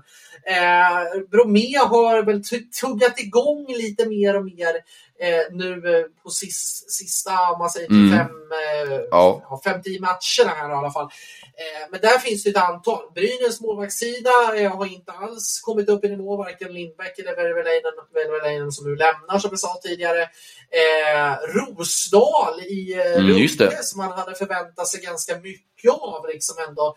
Jag tänkte att det här är en rätt så smart värvning. Har bara gått in och gjort tre poäng och får liksom begränsad speltid eh, om något. Liksom. är ju inte alls den, den offensiva produktionen som Rögle har behövt. Liksom. Och, och det ser man ju också på Rögles tabellposition. Det är ju där det har brustit framför allt. Liksom. Eh, Joakim Ryan, en annan back Mm, i. Malmö som, som ändå... Vad gjorde han i fjol? Han var väl ändå i toppen. 38 poäng här fjol tror jag, va? Ja. Sånt. Nu står de på tre poäng efter 17 matcher. Det är ju Ja. inte jättebra. Ola Palve i Brynäs har du också som har liksom... Han har ju alltid kanske varit lite varannandagsspelare men, men nu tycker jag att han har varit ganska så riktigt, riktigt låg i produktionen. Ja. Riktigt, riktigt loj också i, i, i sitt sätt att spela. Och fyra poäng från hans klubba, det är för dåligt med de lönerna. Alltså det är väldigt dyra poäng på den lönen kan jag tänka mig. Mm, det kan man säga. Lite, lite för lite så här, eh, vad heter det, pris, eller poäng per krona. Ja, heter det. exakt. Eh, för Brynäs del, Exakt. Ola Palve. Eh, Men säger liksom Rifalk också i Rögle, inte kommit upp i nivå heller, tycker jag inte. Han kan betydligt bättre. Eh, Sen finns det nog lite spelare som börjar liksom ändå komma igång lite och så börjar det börja lyfta sig lite till spel tycker jag. Det är Erland Temmelin framförallt. Som lyft, lyft sig lite mer. Han har varit lite, så här halvdan inledning tycker jag. Eh, Men ändå så börjar han ändå liksom, jobba sig uppåt tycker jag. Eh, Och bli bättre och bättre. Mikael Butker tycker jag också ser lite halv... eh, Mm. Nej, mm, många i HV där. faktiskt, Nettinen framförallt Nettinen framförallt, ja. Exakt. Som inte alls ser, eh, ser jätte, jättebra ut på, på så sätt. Liksom. Anthony Greco är också väldigt mycket upp och ner. Eh, nej, det är ett antal som inte riktigt har kommit upp i nivå. Simon Bertilsson tycker jag man kan kräva Mm. mer av eh, i Brynäs, om, om man ska ta till exempel från Brynäs. Så att, eh, nej, det är många faktiskt som man, man ska kunna lägga. Pe- Petrus Palm har ju blivit en liten, liten eh, speciell situation, för jag tycker inte att han har varit så pass dålig heller i de matcherna. Nej, han gjorde ändå, ändå fyra poäng, men sen blev det liksom totalt sidosatt. Så att jag är lite fundersam. Alltså det, måste, det kan ju vara andra faktorer som inte vi vet om. Liksom. Men, men det Mm. känns som att där har det blivit... Jag tycker att han, har- han har blivit, fått lite väl hårt. Ja, det håller jag helt med om faktiskt. Men om vi fokuserar på spelare som har levererat bra i SHL än så länge som har imponerat på oss och efter förväntningar kanske. Det har ju framförallt en tycker jag, eller Riley Sheen var en som imponerade på båda oss inledningsvis tycker jag. Vi hade ju med hans veckans hitspelare i första avsnittet också av denna poddsäsongen. Eh, och eh, ja, han är en spelare som verkligen har levererat tycker jag när han har fått chansen innan skadan kom då. Så han är väldigt bra. David Skrivicka i Brynäs framförallt. Eller som det tidigare. Eh, alltså hela Timrå-laget nästan kan man säga. Jakob Johansson, Jakob Stenqvist, Elmeri Ernen, eh, Anton Lander ute väldigt bra, Jonathan Dahlén framförallt ute väldigt bra, Emil Pett, alltså det är hela Timrå-laget nästan kan man Ja, exakt. Jag sätter hela Timrå och Ja, liksom flippar. Bara liksom Så kan man säga. du- dunka ut med strålkastare. Bara, nej, det, de har varit otroliga. Alltså, Ante Karlsson som tränare måste jag också säga faktiskt. Gjorde Mm. fantastiskt på att få ihop den där gruppen. Jag tycker att en sån som Isak Brännström också faktiskt har visat mer och mer. Och verkligen efter den tuffa behandlingen han fick där i samband med det där avslöjandet. Han Ja, inte kommer spela kvar i Luleå. Eh, att han verkligen har, har steppat upp och jag tycker att han spelar i kanske sitt livs hockey på så sätt. Liksom. Eh, det finns ju många också som har, som har verkligen visat eh, framfötterna. Leo Karlsson ska vi ju säga också. Ja, verkligen. Som har blivit liksom, en 17-åring som går in och fullständigt dominerar i, och liksom leder, jag tror han leder väl in, interna poängligan, eller det är Filip Holm, han leder väl interna poängligan på forwardsidan tror jag. mm, Eh, exakt. Karlsson. Eh, så det, det är väl bara Filip Holm som gjort mer. Alltså, det är ju en otroligt bra spelare. Eh, tycker att Jonas Enroth har gjort det väldigt bra också på målvaktssidan. Eh, det, det, finns ju ganska så många som har Ante Somela, Patrik Karlqvist. Eh, superbra i Oskarshamn, så det finns ju en del ljusglimtar också. Rami Ellie eh, och Björklund, Henrik Björklund har ja. tycker jag gjort det skitbra i, i Färjestad nu när, när de har varit inne. Båda de tycker jag verkligen har överträffat förväntningarna. Även August Thornberg har tycker jag också har gjort väldigt eh, härlig övergång mellan Hockeysvenskan och SHL och kommit in på ett väldigt bra sätt i SHL och Färjestad där. Även Karl Persson i Malmö tycker jag börjar inleda väldigt starkt. Eh, ingen spelare man tänker på varje dag kanske, men han är nog inte bra, tycker sitt jobb där i Malmö. Eh, Bert namnar vissa matcher med framåt och gjort några viktiga matchavgörande mål. Ati Oxen har gjort väldigt bra sam tycker jag. Han är hamnat i skuggan av Sommer och Karlqvist, man liksom, ligger på plats 14 i poängligan gjort väldigt bra, liksom, gjort många matchavgörande mål också och sånt. Så det finns många spelare även här på den här listan också att lyfta fram. Verkligen. Nej, det, det finns många ljusglimtar också. Mm, Andreas, men nu så lämnar vi flippar och floppar och sånt och nu ska vi in på de här lite roliga segmenten här som du längtar efter Andreas. Ja, och det, vi... här har jag sett fram emot länge kan jag säga. Exakt, och vi kan börja med så här eh, vilka bilmärken har SHL-tränarna spelat, tror vi, eller som vi tycker att de kanske borde ha utifrån deras personlighet, pondus, utseende och sånt. Vi kör lite Fördomspodden här nu. Lite ja, exakt. upplägget som Emil Persson har. Han bjuder in kändisar och ställer olika påståenden som han tror om dem. Det blir lite tagit... fördomstema. Ja, det kommer det bli här nu. Och då, eh, på bilmärken då. Jag har börjat med kanske, ja, men jag tycker den som jag tycker är kanske klarast. Ja. Och det är Robert Olsson. Ah, det är också han. Ja. Vad han kör klart en XC60 som är eldriven. Ja, det hade jag också faktiskt. faktiskt exakt samma. Ja, för sjukt. Ja. ja, det är helt otroligt. Nej, den, den, är, den är otrolig. Alltså familjebil, han har väl två små kids där också. Och trycker verkligen på att det är en elbil. Han tycker om sådana saker. Ja, ja men verkligen. Vad sjukt. Också, han är högst upp också på min lista. Exakt samma bil också. Ja. Helt otroligt. Och så den XC60, gillar stadsjeepar och gillar att glida ja, runt. Han glider runt där med sin lilla ja. elbil som är tyst och skönt för han. Ja. känns som att han störs på högljudda bilar, känns som vad han gör. Det här, ja. Robert Olsson. Det är ingen sportbilskille om man säger så. Nej, det är familjebilskille men ändå lite mer så här flashigt, lite mer Stockholmsmässigt. Där har du XC60 eldriven. Det är Robert ja. Olsson så det bara sjunger om det. De kör på samma spår, lite elhybrid har jag valt även på ytterligare tränare här. Niklas Eriksson har valt att köra Toyota elhybrid. Han känns som en sån kör så här, eh, lite, annorlunda, lite annorlunda bilmärke. Han kör också el såklart, för han är miljömedveten och så, känns som. Eh, sen, ja men Toyota, det kanske det är en billig bil och han kanske är sån som inte lägger så mycket pengar på bilar. Känns som att Eriksson är en sån typ. Så ja. Toyota elhybrid på Niklas Eriksson här. Och jag tror att du har rätt. Vet du ja, varför? För, för, för, på riktigt, för att Örebro har ett sponsoravtal med Toyota. Så att varje spelare, varje spelare får faktiskt, eller får, de får ju liksom leasa en, en, en eh, Toyota. Så jag tror fan att du har rätt här. Jag tror Va? du har helt rätt. Egentligen så jag, jag måste kolla det här. Det här är, liksom. det här är sjukt. För jag inte... det, här, det här är sjukt alltså. Jag bara stängt ut mig där, jag har inte, kollat någonting, jag har aldrig gjort. Eh, vilka de har som sponsorer eller om de kör med Jag bara stängt ut där, de från ingenstans har jag stängt ut det där. Jag känner att han är en sån typ som kör en sån. Helt det var helt sjukt om det hade varit så. Jag har ingen jag, aning om det. Jag, jag ska ta ett snack med Eriksson, jag ska prata med honom i, i veckan här nu, så jag måste fråga om han ja, faktiskt fråga. kör för, för jag tror att det är sant. Va? Det där är helt sjukt i så fall om det är så.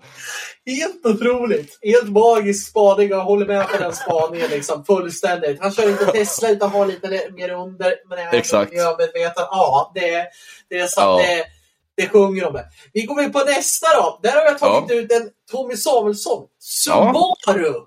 Oj! En riktig, ja, en riktig ja. så här, lite mer så här äventyrsbilen, gillar att vara i skogen, gillar kanske att jaga, men det är ingen Range Rover. Mm, han exakt. känns inte som en Range Rover-kille, men han gillar ändå att vara ute i skogen. Då är Subaru den bästa ja, det var lite oväntat faktiskt. Den har jag inte ja. tänkt på, så det, ja, det var kul. Ja, eh, finsmakarna. Ja, verkligen. Det, du har sagt rätt där i hans sätt. Och jag, nästa som jag har valt, det är Oskar Möller. Och han kör en, såklart en eh, he vanlig, hederlig, lätt bil. Han kör en billig Volkswagen tänker jag. Tyst ska det vara, det ska vara bekvämt för honom Volkswagen liksom är ett väldigt eh, stort bilmärke. Det finns så många bildelar. Han känns som en väldigt enkel kille som liksom, ja men jag tar den där bilen liksom. Han känns som en sån en riktig Volkswagen-kille helt enkelt tycker jag. Att Ja. Christer Möller känns, den auran. Ja, jag tror det också. Få, få, ha lite, få stuva in trunken på morgonen liksom innan man ska. Nu har väl de, de har väl på plats i på arenorna. Har de Ja, exakt. Men, men liksom stuvar in, det bra på stuva grejer tror jag. Man kanske kör lite Volkswagen Golf eller någonting känns som. Lite nyare modell av Volkswagen Golf känner att han kör. Bekvämt och gött. Ex exakt, klockren eh, analys verkligen. Nej, det, Ja. det fan vilka roliga segment vi har. Alltså. Ja, exakt. Vi drar på nästa namn och där har jag tagit ut eh, eh, Martin Filander. Ja, Och här kan säga- också. Här, här skriker det BMW Jeep. Svart BMW Jeep. BMW skrev jag också på Wattfilander. Det var det som är mest tycker jag efter Robert Olsson. ja. Ja, det är helt otroligt. Fan, för jag har liksom dragit samma spaningar. Ja, Helt ja men det gör ingenting. Nej, det där. Helt... Och sen Vi så, har tänker jag, lika. sen har jag nästa här då. Mm. Den, här, den här tror jag också att kommer att vara. Camber Abbott. Jaguar. Okej. Jaguar. Jaguar. Ja. Ja, men det är- på stark motor och liksom drar mycket soppa. Det är liksom, han gillar den här, den här liksom, när du drar på tändningen Mm. du hör när du startar den. Det är, det är Cam Abbott. Men Abbott gillar farten, han gillar elbil, eller han gillar, inte elbil, han gillar sportbilar. Så, så här, finare, lyxigare sportbilar. Så det var riktigt sån som unnar sig en sån bil också. Till skillnad från Robert Olsson och hans aura. Så jag håller helt med dig om den spaningen också. Ja, och så har jag Roger Rönnberg då. Mm. Tesla. Ja. Kör, kör elmässigt, gillar kanske lite mer av det lite mer finare eh, märket, har uppgraderat upp där, liksom, har gått förbi när man går in i Göteborg, så i vallgraven där ungefär vid Nordstan, då har ju Tesla en stor butik. Där inne, där gick han in och så slog han till på en. En vit Tesla kör han. Ja, det är inte helt dum spaning heller. Eh, jag, hade, jag hade bara namn kvar, ja. Eh, och det är Leksands general manager, Thomas Schumann Johansson. Och där valde jag att han kör en hederlig svensk Volvo ja, Inget, ingen, ingen elbil, inget sånt. Det är liksom en bensindriven vanlig Volvo. Liksom. Lite nyare modell kanske, en vit. Men han känns inte som en sån som kör elbil tycker inte jag. Han känns som en sån som kör liksom så här, "Nej, det ska vara hederligt, det ska liksom vara det här gamla, det fina, det svenska, det ska värna den svenska liksom, bilkulturen och sånt. Han känns, han känns så här, känns som en sån som, ja men el är liksom, det är ny teknik, det är lite för modernt för min smak. Äh, kör vanlig bensin bara, det funkar Ja. i vått och torrt. Pålitligt och klart liksom. Exakt. Det, det tror jag definitivt. Nej, underbart segment! Ja, är- vi har mer att bjuda på. Det har vi verkligen. Var det alla namn du hade på listan? Jajamän. Jajamän, för mig med. Så går vi vidare till nästa, nästa lista. Eh, och det är Melkers lista då som vi gör premiär för här nu. Det kommer komma, förbi, det kommer komma lite framöver här också. Där jag kommer lista lite olika listor, och lite roliga listor och sånt. Och i det här avsnittet har vi två listor från min sida här då. Och vi börjar med första listan här då. Så är Melkers lista, dessa SHL-klubbar värvar dessa hockeyspelare, tror jag. Och då är det alltså att jag har valt ut fem spelare från Svenskan som jag tror kommer gå till just en specifik SHL-klubb. Eh, det som jag tycker att spelare passar in bra i den klubben, tro, tycker jag. En spelare som kan även gå dit, alltså möjlighet att kunna gå dit och sånt. Eh, så det är sånt har jag baserat det på. Att eh, jag tror att spelaren passar bra i den här miljön och även gjort det bra ifrån sig i den, i den nya klubben SHL helt enkelt. Och vi börjar med spel nummer ett, Andreas. Och spelare nummer ett det är en väldigt omdiskuterad spelare, en spelare som lyfts fram väldigt mycket. Det är Daniel Brickley i Väst, Västervik. Jag tror att eh, Chris Abbott där börjar hugga på han till Rögle, kan jag tänka mig. Lite nordamerikanska kopplingar till han, väldigt stor, kraftfull back. Påminner lite om Cody Curran i sin spelstil. Jag tror att Rögle eh, kan värva Daniel Brickley. Jag håller med. Jag tycker det vore jättefynd faktiskt att kunna ta in. Eller fynd, det kommer säkert kanske kosta lite. Men, men jag tycker att det är precis det här Rögle skulle behöva. Liksom. Och de har ju haft bra med nordamerikaner tidigare. Och framförallt en fantastisk utveckling av Cody Curran också. Som, som kommer ifrån norska ligan nämligenvis när han eh, gjorde stor succé där. Så att, Mm. jag tror att det här kan vara en, eh, hade varit perfekt under, eh, under Abbotts ledning.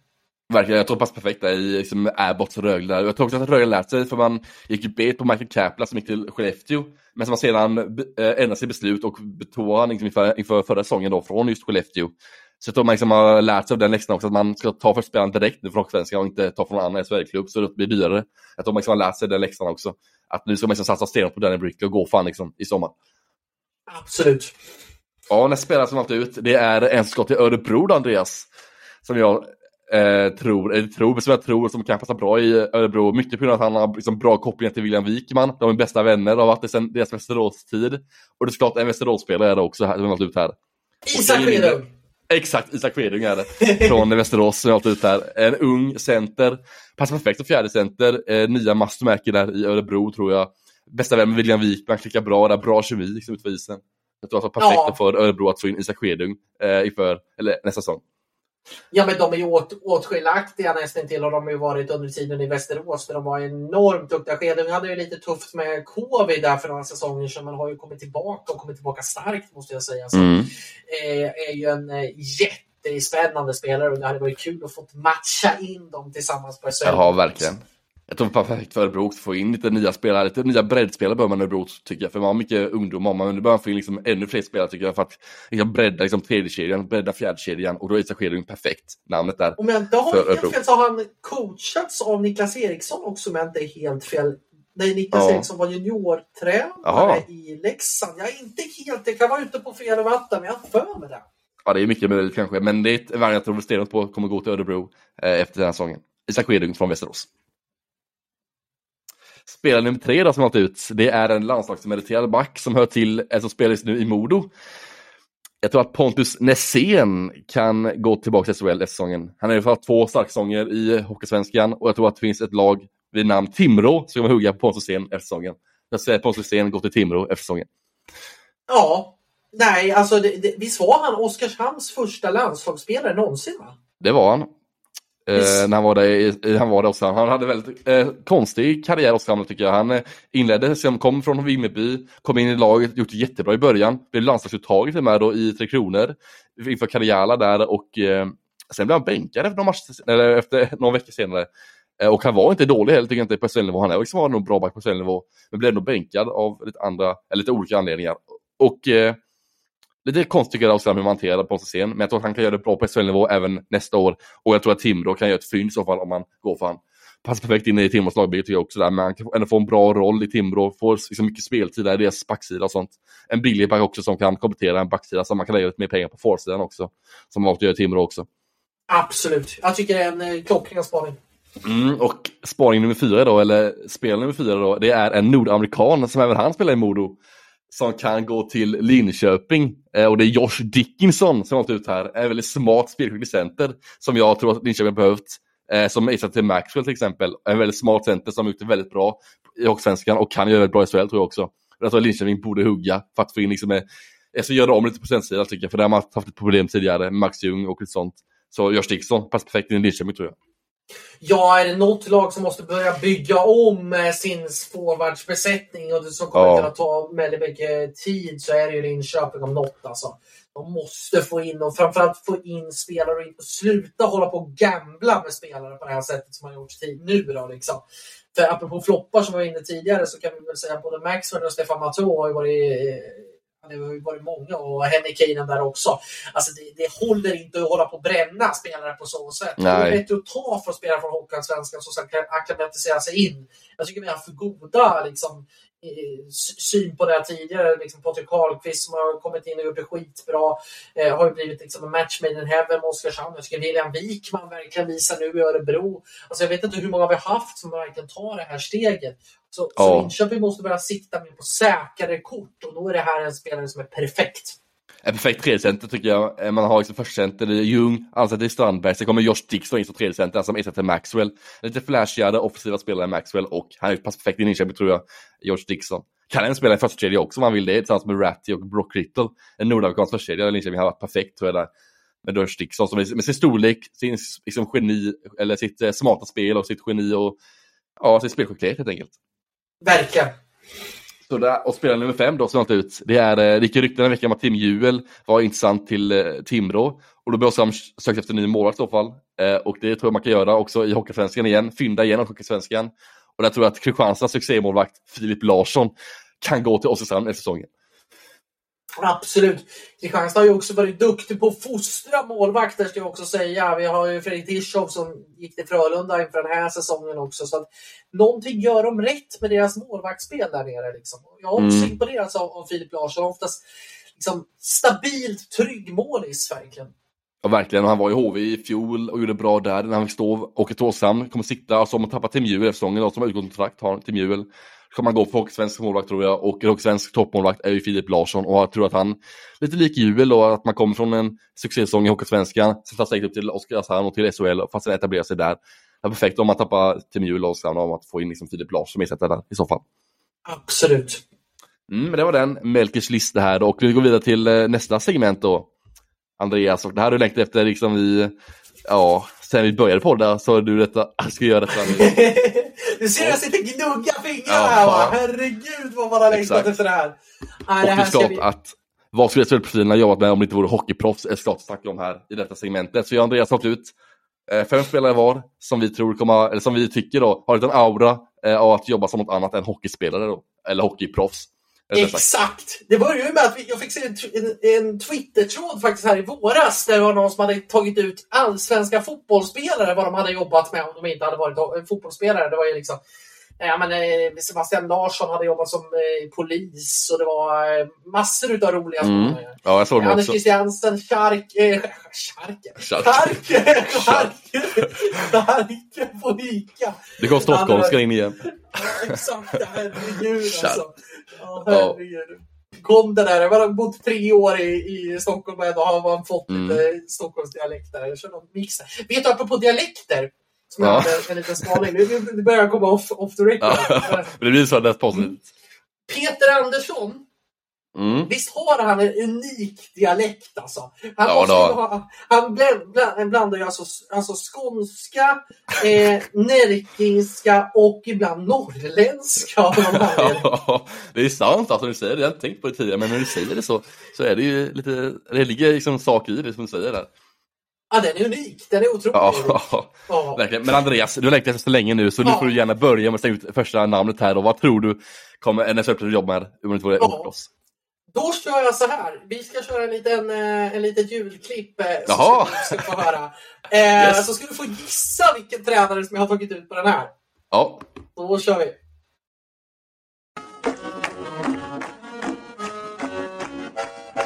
Välkomna till våran ö.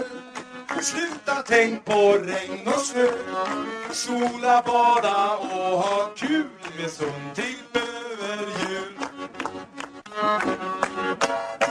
Lasse sköter kroppen din. Gör så att din form är fin. Tjocka, simma och må bra med Sund tripp varje dag. Ja, jag ska be att få presentera mina två medhjälpare här på scenen. Det är Affe på dragspel. En stor applåd. Och Gabbe på kongas.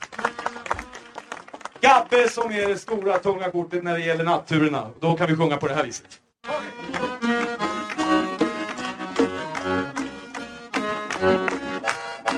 Om du vill ha nattklubbsväng Häng då med i Gabbes gäng Gå på disco och rulla hatt med samtripp varje natt Jag undrar om det finns någon familjen Stork bland gästerna? Vi heter faktiskt Storch och inte Stork. Jaså, Storch? Ja, förlåt. Eh, till brudparet från Rutan och Nisse. Heja på och tappa inte orken. För om nio månader kommer storken. Storchen? En applåd. Jag tycker vi skålar för brudparet. Och jag tycker att brudgummen själv kan komma upp och öppna korken. Gorsen! Vad var du? Ja, vem Jaha, tror du. som jag har satt på reseledar-aura i en SHL? SHL-tränare var det va? Ja. Åh herre, jag funderar på detta. Alltså, Mikko Manne kommer för högt upp. Högst upp. Det är järnball kommer Mikko Manne upp där. Så finns jag var så klappar och ser glad ut. Var det han eller? Nej, det var inte han, men, Nej, det var men däremot tycker jag, tycker jag är jäkligt bra spaning. Jag har tagit ut en ung Robert Olsson Aha. som ja. reseledare. Jag tror att han hade gjort det jävligt bra faktiskt på typ Koss eller någonting där. Gått runt, och så, ja, gått runt och sålt lite utflykter där, snackat skit med lite resenärer. Eh, ja, men liksom fixat allting ändå på något sätt. Och sen med liksom sin Stockholmsdialekt där, lite småhärlig där. Nej, jag tycker han hade gjort det perfekt så, i ung ålder som, som eh, resenär för Soundtrip. Man har sett han sjunga den låten också, det är alltså kul så det roligt att sjunga en låt och bjuda sig själv, alltså så kul, alltså vi måste nästan få honom att göra en gång, alltså det har varit otroligt kul att se alltså. Måste, Ja. Jag måste fråga honom hur han inte kan ställa upp på det nästa gång. Alltså, fantastiskt. Nej, så def definitivt. Och sen när han hade blivit lite äldre, då hade han sålt om till bilförsäljare. Ja, Då- exakt. Där, där har vi den absoluta karriärresan för Robert Olsson om han inte hade varit hockeytränare. Det låter perfekt där tycker jag, men jag har inte lika flashigt, liksom flashig eh, intro som du har det här, utan jag har en liten tråkigare kanske, eh, tråkigare liksom yrke här. Och det är Tommy Samuelsson, eh, HVs tränare, som jag tror kommer jobba, eller jobba som historielärare, tycker jag, en liten aura av att vara. Vad tycker du om Klockren spaning! Ja. Klockren spaning! Kommer in där, ja, kommer in på måndag morgon och det där. Man, man möts av Tommy Samuelsson och idag ska vi ha historia. Det är liksom... Aj, Han brinner för franska revolutionen och sånt. Brinner för franska revolutionen och andra världskriget och pratar med Tyskland. Ja. Liksom engagerar sig i det och sen, ja det där känns som riktigt Tommy Samuelssons historielärare. Ja. Har han runt sig. De, definitivt alltså. Klockren spaning. Vem är vem ja, vem är ditt andra namn? Ja. ditt andra namn? Nu du, nu ska vi köra till ljudklipp. Så ska vi få Ja, gissa ett till? på... Mm. Har, har du dukat upp här nu verkar jag. Har ju Ja, laddat verkligen. tokmycket för det här nu. Så, så du ska få gissa vem som eh, kör av den här.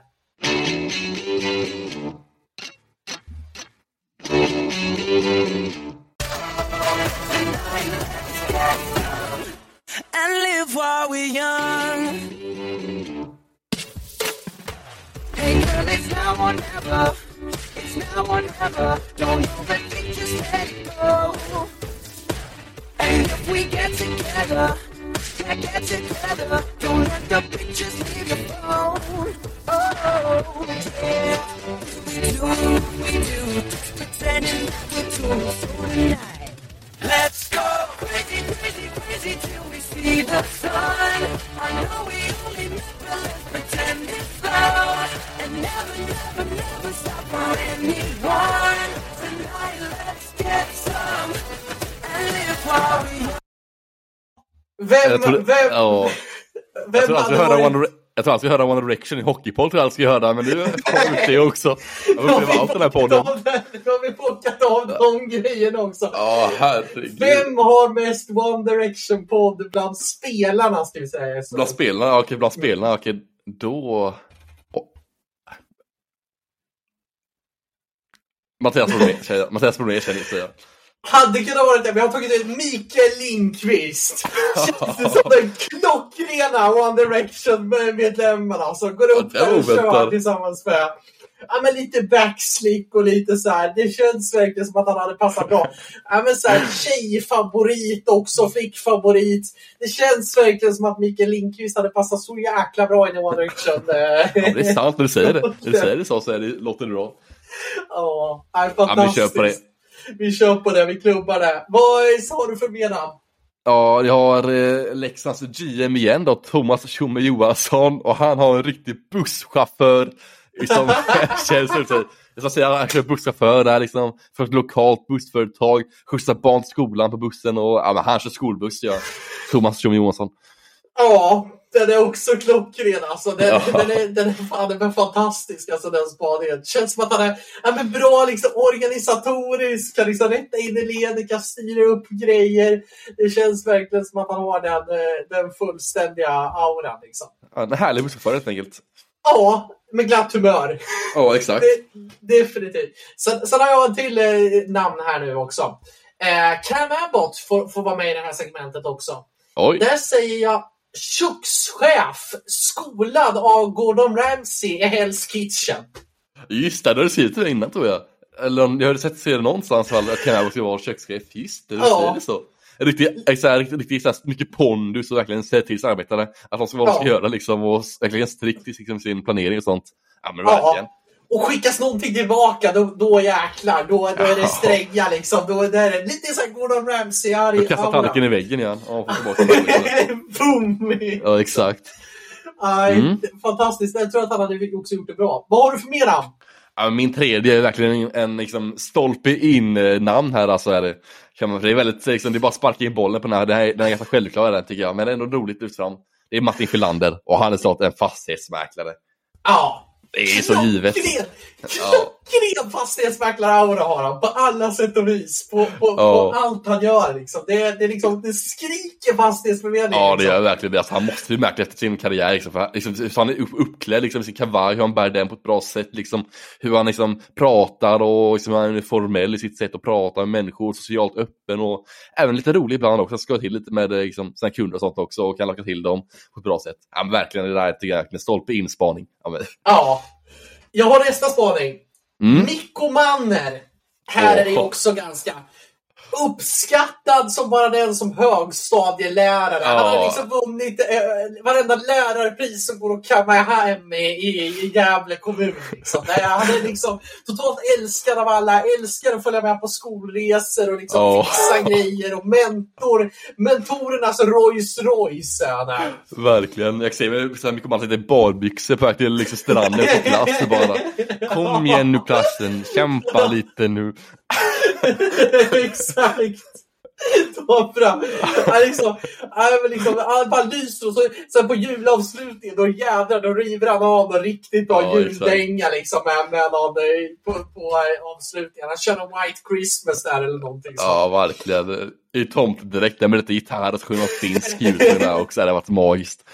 Ja, fantastisk. Ja. Fantastisk. Nej, så det får bli min eh, det fjärde eller femte spaning Mm. tror jag. Har du Ja. några mer namn att ta upp? Ja, men jag har två namn till har jag på listan. Nästa är Henrik Evertsson. Växjös eh, sportchef eller general manager. Och det var justitieminister för Moderaterna. Den är ju jättebra! Den är ju Och Han här är jag väldigt ingen aning. tystlåten. Han- han- Ja. Dels så, så, så liknar han ju faktiskt utseendet Morgan Johansson som vi hade som justitieminister tidigare. De är Ja. faktiskt väldigt, väldigt lika. Sen, sen alltså på sitt sätt, han är liksom väldigt formell, ganska tystlåten. Fan, Säger han inget. massa... Nej, Ja, säger ingenting. säger så mycket, verkligen mycket, inga kommentarer är hans liksom bästa ord att säga. Liksom. Inga kommentarer liksom. Och det är sånt och det är, han är bra på, alltså, bra på att bygga baxer, liksom. bra på att bygga försvar tycker jag också. Henrik Evertsson liksom. Exakt, Bygga försvar på ett bra sätt. Det kan vara perfekt Sverige också att bygga försvar. Han är definitivt varit regeringsmedlem i nuvarande regering. Definitivt. Jag skriver under Ja. det här på fullständigt. Jag tar mitt, jag tar mitt femte namn också, sista namnet här. Ja, riv av det. Eh, eller jag har egentligen två namn till efter detta, men... Eh, Ja, jag kör jag. Vi har, vi har kör tid på oss. Vi kör. Vi dunkar Okej. på det. Jag tror det är roligt just nu. Så att... Då har vi alltså eh, Tre Kronor-kaptenen och Timrås kapten, Anton Lander. Han gör som elektriker. För att eh, han åker hem till folk, hjälper dem med sin el liksom, och sin IT. Tror jag.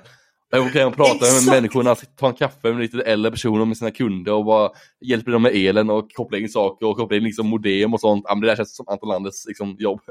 I hans aura. Liksom.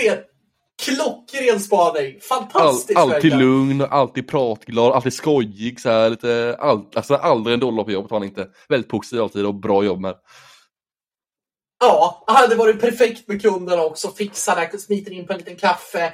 Bra pedagogisk, fixa med service. Nej, han är klockren i den liksom. Samtidigt som han är praktisk. Den är en klockren spaning. Mm. Hade du några fler namn Andreas? Jajamän, vi har några Jajamän, det är klart. Och då, Yes. då, då ska vi dra den som har mest pilotaura på här. Oj, oj, oj. Och där landar vi i Mattias Bromé. Ja, där kommer han. Ja, där kommer han, ja. ja. Där kommer han liksom in där. Bra liksom, lite backslick med pilotmössan där. Gillar, han är ju för charterbolag skulle han vara också. Ja. Så han gillar ju de här stoppen på liksom Mallis och, och eh, liksom Gran Canaria, Thailand med mera. Och ha- har ju liksom en väldigt pilotig aura bara hela han liksom. Ja, verkligen. Ja, det är bra spaningar också. Tycker jag. Det, den är fin. Och sen har vi ju några till här nu också. Mm. Eh, vi har ju, vi kan ju dra det i lite till svep kan vi göra här nu faktiskt. Ja, vi har fått in lite inskickat också med, med förslag Mm. där. Och då har vi ju Linus Johansson, barista på Joe and the Juice. Ja, den är given såklart. Den, den är fullständigt given. Ja. Sen har vi to- Thomas Mittell, dansbandstrummis.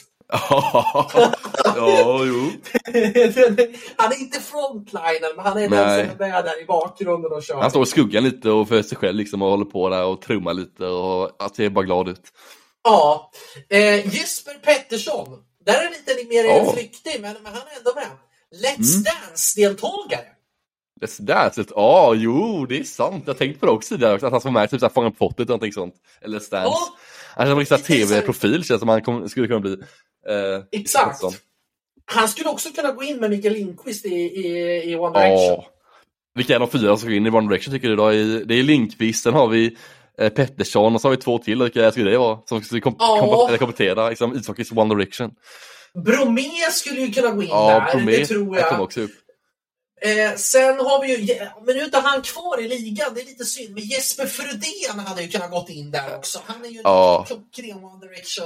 Eh, Eller, ja, en annan smålänning än annars. Jussi Riikola tror jag hade gått in på ett bra sätt där. I eh, One Direction, liksom så här, eh, ja, väldigt framåt också, liksom bra på säkert karisma och flötta och sånt tror jag också. Den kan vara bra på också, och sjunga även. Så Jussi Riikola hade jag sagt på den. Ja, det, det, det, ja, det hade varit helt underbart att få sett den här liksom. Eller, Nej, men Jesper- eller, eller Blaine Byron förresten kom på nu. Han är ju en riktig sån där One Direction-look. Blaine Byron Ja, han det- också. Han är ju också varit en riktigt klockren på att få in där liksom. Det, det finns några stycken liksom. Jaha. Eh, Mikael Wikström, han hade ju gått in i The Poodles. Det, det är också klockrent. Han hade, hade ju hårdrockat ut i fingerspetsarna kan jag tänka. Liksom, Mm. eh, Kör rejält på den. Liksom. Men, men Jesper Pettersson tror jag definitivt hade gjort det bra som ja, någon sån här form av eh, Youtube-show som typ Mauri eller någon har. Ja men Let's Dance var verkligen skarpt där faktiskt. Väldigt bra.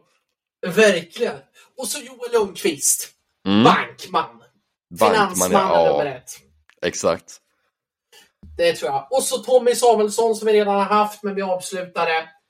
Vaktmästare. Mm, ja, vaktmästare, ja, det funkar också Thomas Thomsson med hans liksom, auktoritet sånt. Det tror jag definitivt. Liksom. Han är lite Ja. tjurskallighet och lite så här, men ändå bra på att fixa grejer. Så att, eh, Ja, fan vilken underbar, vilka underbara segment vi har. ja alltså. verkligen. Men eh, det- har, har du fler namn eller Andreas? Nej, har du något mer på uppstuds? Ja, Niklas Eriksson har jag valt ut här. Ja. Örebros uttränare. Jobbat som guide på ett kulturmuseum.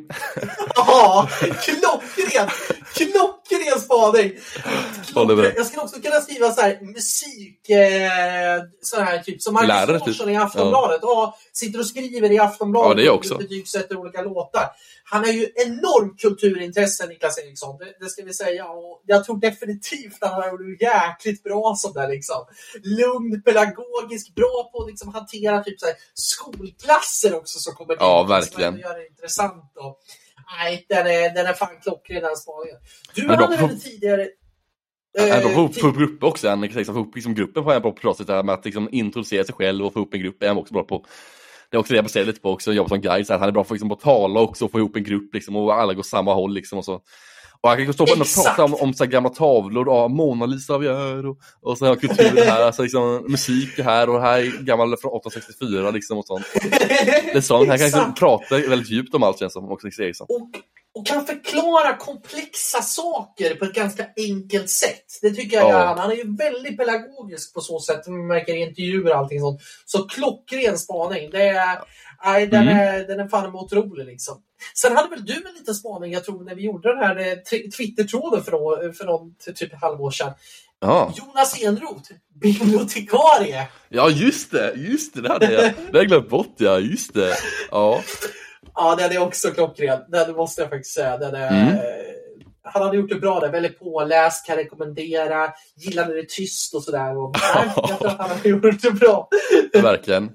Nu Andreas, Ja. nu ska du svettas lite här. Nu är det dags för quiz time. Första quizen för detta avsnittet av två. Eh, ett nytt quiz är det, eh, blir det. Heta stolen är jag inträdd i. Så att, det- Petstolen, jajamän. Det är alltså tio frågor om SHL. Eh, har jag skrivit Mm. ner. Eh, har du papper framför dig eller så? Så du är beredd? Det har jag inte, men jag kan ta fram det. Då tänker jag så här, det är tio frågor.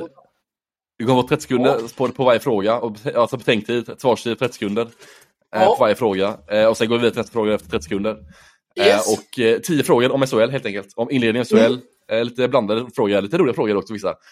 Eh, 30 sekunder på dig Andreas och skriva ner namnen. Eller skriva ner liksom, svaret helt enkelt. Yes. På ditt papper. Innan jag går vidare till Mm. fråga. Du får gärna tänka högt också om du vill det, men vad du tänker så, men skriv gärna namn till tyst så ingen annan vet vad du ser ut för någonting. Eller ja, det är Jag inte alltid namn där inte, det kan vara andra saker också än namn också, så det är lite olika svarsalternativ. Jag skickade det i våran chatt här i, eh, på eh, Mm. sidan här. Så att Gör det. ser. Så får ni även där hemma gissa också vad ni, ja, vad ni tror på varje fråga också. Innan jag säger Mm. svaret sen. Men tänk, vi tar frågorna först och så går vi igenom svaren sen efteråt. Yes! Jajamän, så fråga nummer ett då. Veini Väveläinen fick lämna Brynäs här i veckan efter sitt missnöje med speltiden. Men hur många matcher stod han förra säsongen för Brynäs? Förra säsongen alltså. Jajamän, förra säsongen. Oh. 20-2021. Ja, men jag, jag gissar. Jag till 21-22 med blir det. Ja, jag drar till med Mm. här då. Gör så. Fan, de hade ju svajig sida där. Ja, men jag säger, ja, men jag skriver in sådär. Mm. Ska kolla chatten här bara. Ja, där chatten ja, just det. Yes. Fråga nummer två. Det är en lätta fråga, det är inte det är en svår fråga, men det är, det är kul att se hur mycket du kan om detta också. Fråga nummer två då. Vilka är de tre bästa målvakterna sett till räddningsprocent den här säsongen i SHL? Oh, det är ju Jakob Johansson.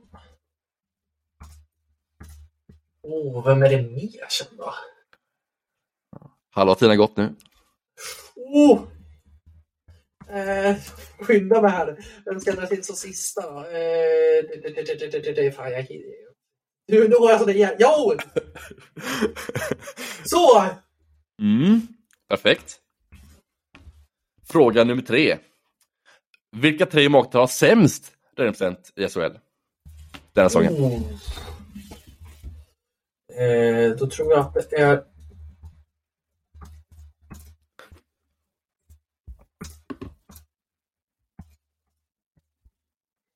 Mm. Snabbt svar där.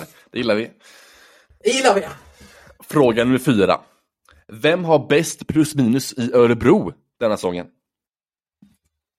Oh! Ja, men det tror jag att jag vet. Jag tror att jag vet det. Mm.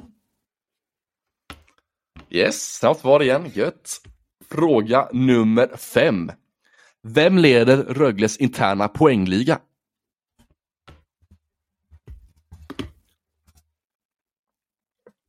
Nej.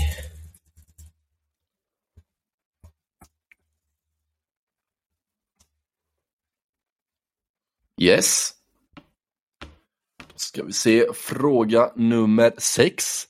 Vilka tränare har utgående kontrakt i SHL?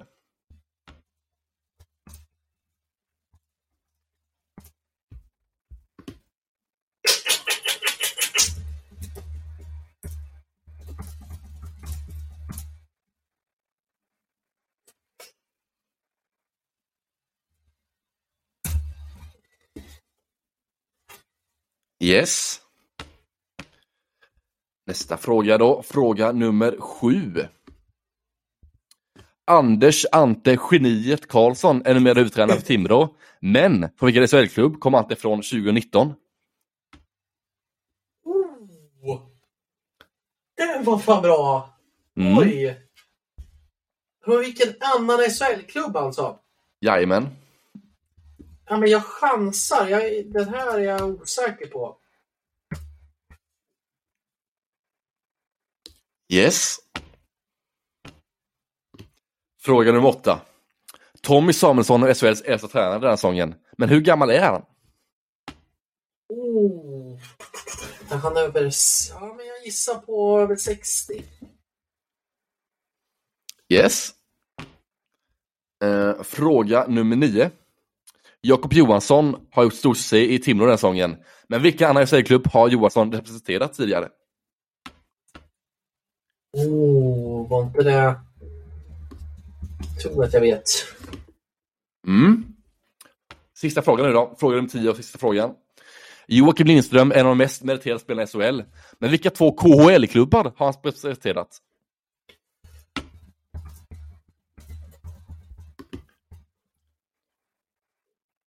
Vilka, är, vilka två är det alltså? KHL-klubbar, två KHL-klubbar på Joakim Lindström där. Eh, jag drar väl till med den andra. Jag vet att den första med... Du behöver inte hela namnet, du säger bara liksom, behöver hela liksom, namn på klubbarna, det är ganska långa namn.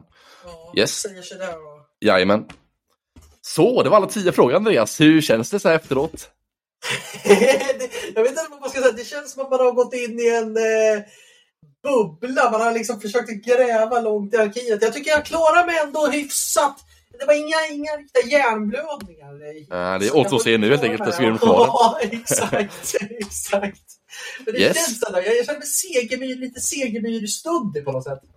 Jajamän, fråga nummer ett. Vad så fick lämna Brynäs eh, efter den här veckan? Eh, hur många matcher spelade han förra året i Brynäs då, Andreas? Vad svarade du på Mm. den? 26 har jag skrivit där. 26 ja, och det är ju fel. Rätt svar är 45 matcher stod han förra året i Brynäs. Oj! Mm. Jäklar, han stod så många alltså. Jajamän, det gjorde han. Jäklar! Så det- ja. det var- 19 Fan, matcher från där. Jag måste väl ha dragit, jag måste ha dragit för mycket kopplingar på den säsongen innan. Hur många stod han då? Mm, nej, det vet jag inte. Han kom förra året till Brynäs. Han kom förra året från, Ja, det, eh, från AHL gjorde han. Just det, fan. Jag. Där, där kom första segern. Redan fråga två. Det, där brast det liksom. fråga ett. Fråga ett Ja. kom det. Där, där brast det redan från start. Ja, nej, det är, det är svåra frågor. det. Ja. Fråga nummer två då. Vilka av tre bästa målvakterna den här säsongen sätter räddningsprocent? Och där är Mm. rätt svar, eh, eller sa du förresten vad vad sa du på den? Ja, jag har svarat Jakob Johansson, jag har svarat Jonas Eneroth, jag har svarat Joel Lassinantti. Jag vet inte om det är inbördes ordning, Ja. Lassinantti har högre. Nej, men det är, det är inte inbördes ordning, det inte. Nej. Det är bara tre målvakter vi har där. Och du har ett rätt där. Det är Joel Lassinantti, Emil Armi och Matas Armalis som var rätt svar där. Ah, just det! Fan, de är ju med där också. Fan. Mm. Ja, men- ja. Just det. Just Och fråga nummer tre då, det var tvärtom istället. Och vilka tre målvakter ut sämst ifrån sig då, sätter räddningsprocent i SHL? Mm. Där, där tror jag att jag är, det, det är jag lite besviken på mig själv nu. Men jag tror att jag, jag har skrivit Mm. Lindbäck, jag har skrivit Veini Väiväläinen och jag har skrivit Kristoffer Ifalk. Ytterligare ett rätt från din sida där. Eh, Väveläinen är rätt svar. Eh, men sen de andra två målvakterna var Matteus Ward i Luleå och Adam Werner i Malmö. Just det, just det. Mm. Så ett rätt får du där på den frågan. Mm. Fråga nummer fyra då. Vem var bäst plus minus i Örebro? Och vad sa du där Andreas? Där har jag skrivit Filip Holm. Jag vet inte om det är... Mm. Ett bra svar, men inte rätt. Rätt svar är Christian Näkive. Som har ett plus Ja. mer än vad Filip Holm har. Filip Holm ligger tvåa det. på 16 och eh, Näkive etta på 17. Ja, det var det nära. Då var det Mm. riktigt nära. Du har ett bra svar. Fråga nummer fem då. Vem leder Rögles interna poängliga, Andreas? Och vad Ja. svarade du på den frågan? Här var jag jättetveksam faktiskt. Här, var- här var jag rejäl. För jag tänkte det kan inte Mm. vara Riley Sheen för han har inte producerat så mycket när han blev skadad. Eller han producerade mycket. Nej. Eh, jag skrev Dennis Everberg, men jag vet inte om det är rätt. Nej, det är ju inte Det rätt. Nej, det är inte rätt. Det är Adam Tembellini som ligger etta på Ja. deras interna poängliga. Ja, har kommit igång nu lite bättre också. Mm. Vilka tränare har ut kontrakt i SHL den här säsongen då? Här vet jag att jag har två rätt i alla fall. Jag Ja, lite, lite, lite fuling är det, måste jag säga här. Du har två rätt har du. Du svarade Mikko Ja. Manner och du svarade Rickes Eriksson. Men det finns en tränare till som är lite fult om vi egentligen. För han skrev ett två plus ett kontrakt skrev han. Den här tränaren. Vem kan det, kan det vara? Och det är Tommy Samuelsson också ett. Är det. Ah, just ja, just Så han det. har, han har utgående, men han har ju plus ett, så han kan ju förlänga. Men det är fortfarande utgående, Ja, så han skrev bara för två år, för två år sedan. Ja, exakt. Ja, men då, jag, jag, två, tre ändå Mm. starka puckar från mig. Ja, men det är ändå bra gissat. Fråga nummer sju då. Anders Ante Geniet Karlsson eh, är numera huvudtränare för Timrå, men från vilken annan SHL-klubb kom han ifrån 2019? Ja, där var, jag, där var jag också jättetveksam. Eh, Mm. En annan SHL-klubb. Jag har svarat Brynäs, men jag, det var en chansning. Mm, nej, det är ju fel. Det är ju Färjestad som han kom ifrån Ja, till Timrå. just det. Fan, just det. Där kom, där kom, där Ja. kom härdsmältan från min del. Fan, det är klart att jag han har ju varit i... Spelat i Färjestad om jag inte helt fel också. ja, han var deras organisation där i juniorlaget innan han kom till Timrå. Ja, Mm. det var svajigt från min del. Yes, men nästa fråga svarade du rätt på faktiskt. Fråga nummer åtta. Mm. Tommy Samuelsson, SHLs äldsta tränare den här säsongen. Hur gammal är han? Och då svarade du prick exakt rätt. Sex, han är 62 år gammal. Ja, det vart jag nöjd med! Jaha. Jäklar, det var liksom... där får du en guldstjärna. Jag tänkte det att han måste vara över 60 och så tänkte jag men han kan inte vara över 65. Han, han måste vara någonstans i det här språk, i Mm. Och så, ja fan. Väldigt bra gissat. Där satt den. Fråga nummer nio då. Från vilken annan SHL-klubb kom Jakob Johansson, eller Jakob Johansson representerat innan Timrå? Vad svarade du Andreas? Jag svarar Linköping. Och det stämmer ju helt klart. Han gjorde- sex säsonger i Linköping i, på elitserienivå. Exakt, utan att etablera sig eller göra jätte... Utan första målet var andra målvakt var han i Linköping då, men han var i Linköping i fem, sex säsonger där. Jag satt den! Där satt den. Och en fråga kvar har vi ju sagt, och det är Joakim Lindström då, en av de mest meriterade spelarna i hela SHL. Men han har spelat i KL också, han gjort, i två klubbar i KL. Vilka klubbar är det, Andreas? Jag ska se, ska Sankt Petersburg och Mm. Akbars Kazan drog Mm, det, eh, det är ju ett, ett rätt blir det där för dig. Sankt Petersburg. Sankt Petersburg var han i. Sen var han i Torpedo Nizjnij Novgorod Ja, just det! i en säsong också. Den klassiska staden som man alltid flyger över när man flyger till Thailand faktiskt. Ja.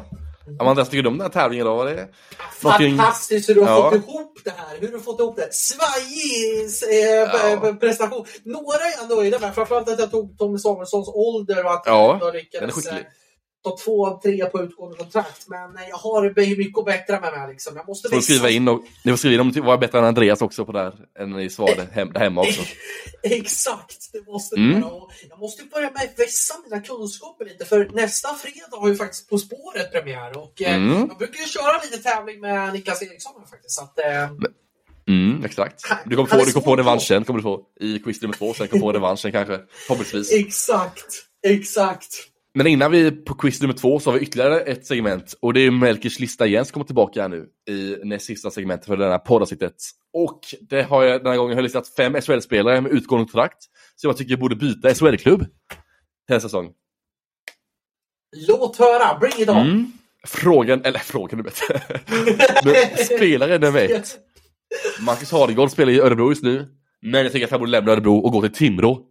Där han liksom, han känner, tryggheten och där han kommer få speltid och en bra roll tror jag.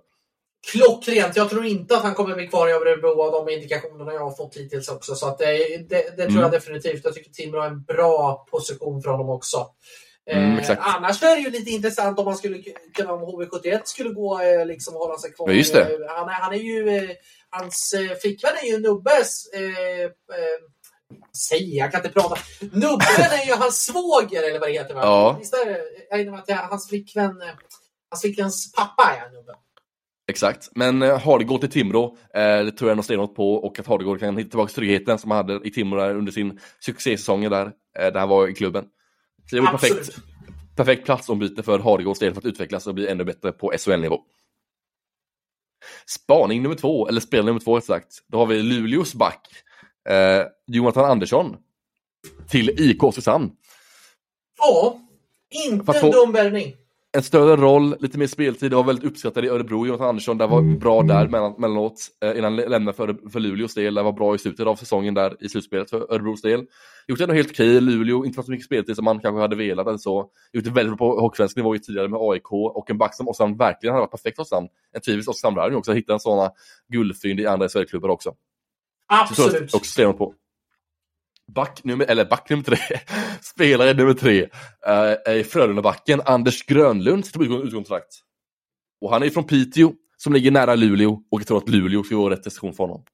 Ja, bra defensiv back, flytta närmare hemåt. Jag Exakt. att det här vore jätte, jättebra för deras del faktiskt. Och han skulle kunna ersätta Oskar Engström också i Luleå, för han är på väg bort från Oskar Engström. Så det vore perfekt, liksom, en eh, perfekt ersättare för Oskar Engström också, att få hem Grönlund, eller få in Grönlund där i Luleå nästa säsong. Exakt. Klockren Lite äldre, lite rutinerad, en väldigt klok och defensivt stark back. Perfekt för Luleås del tycker jag, och deras liksom, struktur och passar perfekt in i deras system också, Luleå där. Absolut. Mm. Nu har vi två nordamerikaner kvar har vi innan denna segmentet är avslutat. Och s- spelare nummer fyra är såklart en nordamerikan som sagt. Och det är Timrå forwarden Nick Halloran som har gjort stor succé än så länge den här säsongen innan han blev skadad. Men nästa säsong kan det bli tufft för honom att få liksom en plats i Timrås del med tanke på ekonomi och deras forwardsuppsättning. Därför tror jag att han kommer lämna, lämna liksom Timrå efter att han ska gått ut den här säsongen och gå till Linköping. Ja, absolut. Det är exakt den spelaren som Linköping också skulle behöva. Alltså en spelare som kan bryta mönster, någon som skulle kunna vara liksom en, en bra spelare tillsammans med Brook Little och passa bra in där. Klockren. Jag tycker han har varit en jätte, jättebra nyförvärv från, från Timrå. Han har varit skadad, så det har varit Mm. synd. Men han fick en väldigt, väldigt positiv start och en spelare som börjar acklimatisera sig in och växa in mer i SHL-kostymen. Verkligen, Halloran är ju väldigt ganska spetsig forward, väldigt snabb och energirik och mycket fart och ett bra skott och ett målsinne också. Han skulle kunna göra Linköpings trubbiga forwardsida till lite mer roligare och spetsigare forwardsida också. Passar perfekt in i Timrå, eller i Linköping tror jag också. Halloran där. Och sista och femte spelaren då, som vi valt ut, det är Jaden Habgoax som är Växjö just nu. Han gjort det helt okej länge inledningsvis och han har liksom ändå en spetskvalitet i sin fart och sin liksom energi och ändå gjort ändå bra tycker jag. Och han tycker jag borde är mått bra av en platsombyte även han och då tror jag att han kommer resa upp till Norrland och gå till Skellefteå AIK. Varför bra för Mm. han tror jag. I en tredje kedja där, andra tredje kedja där levererar liksom, lite som Jace Havlack, lite sån spelare som var i Skellefteå och lyckades också. Lite sån spelartyp tycker också är eh, och kan liksom komplettera det här bra med sin energi och fart och gör det bra i Skellefteå för man lär vilja bygga ganska bred gång också i Skellefteås del och då kan Halbg kliva in där bra i en tredje kedja till exempel och göra det bra ifrån sig. Ett säkert kort också. De brukar lyckas med nordamerikaner där uppe också som kan liksom acklimatisera sig in i den Det är rollen. typiskt Forsell också att gå på säkert kort också. Eh, kan jag tänka mig där i Skellefteås GM då, Erik Forsell. Han har också gått in på säkert kort tidigare också. Eh, och lyckas eh, vara en spelare som sen har utvecklats blivit ännu bättre också. Så ja, Absolut. det var den Klockren. listan jag hade att bjuda på denna veckan. Och nu har vi då ett segment kvar att gå igenom och det är eh, dags för Andreas få revansch nu igen. Efter han förra gången så minns vi aldrig hur det gick när han hade denna, denna tävlingen. Då var det ju en hjärnsläpp av dess like kan man säga då.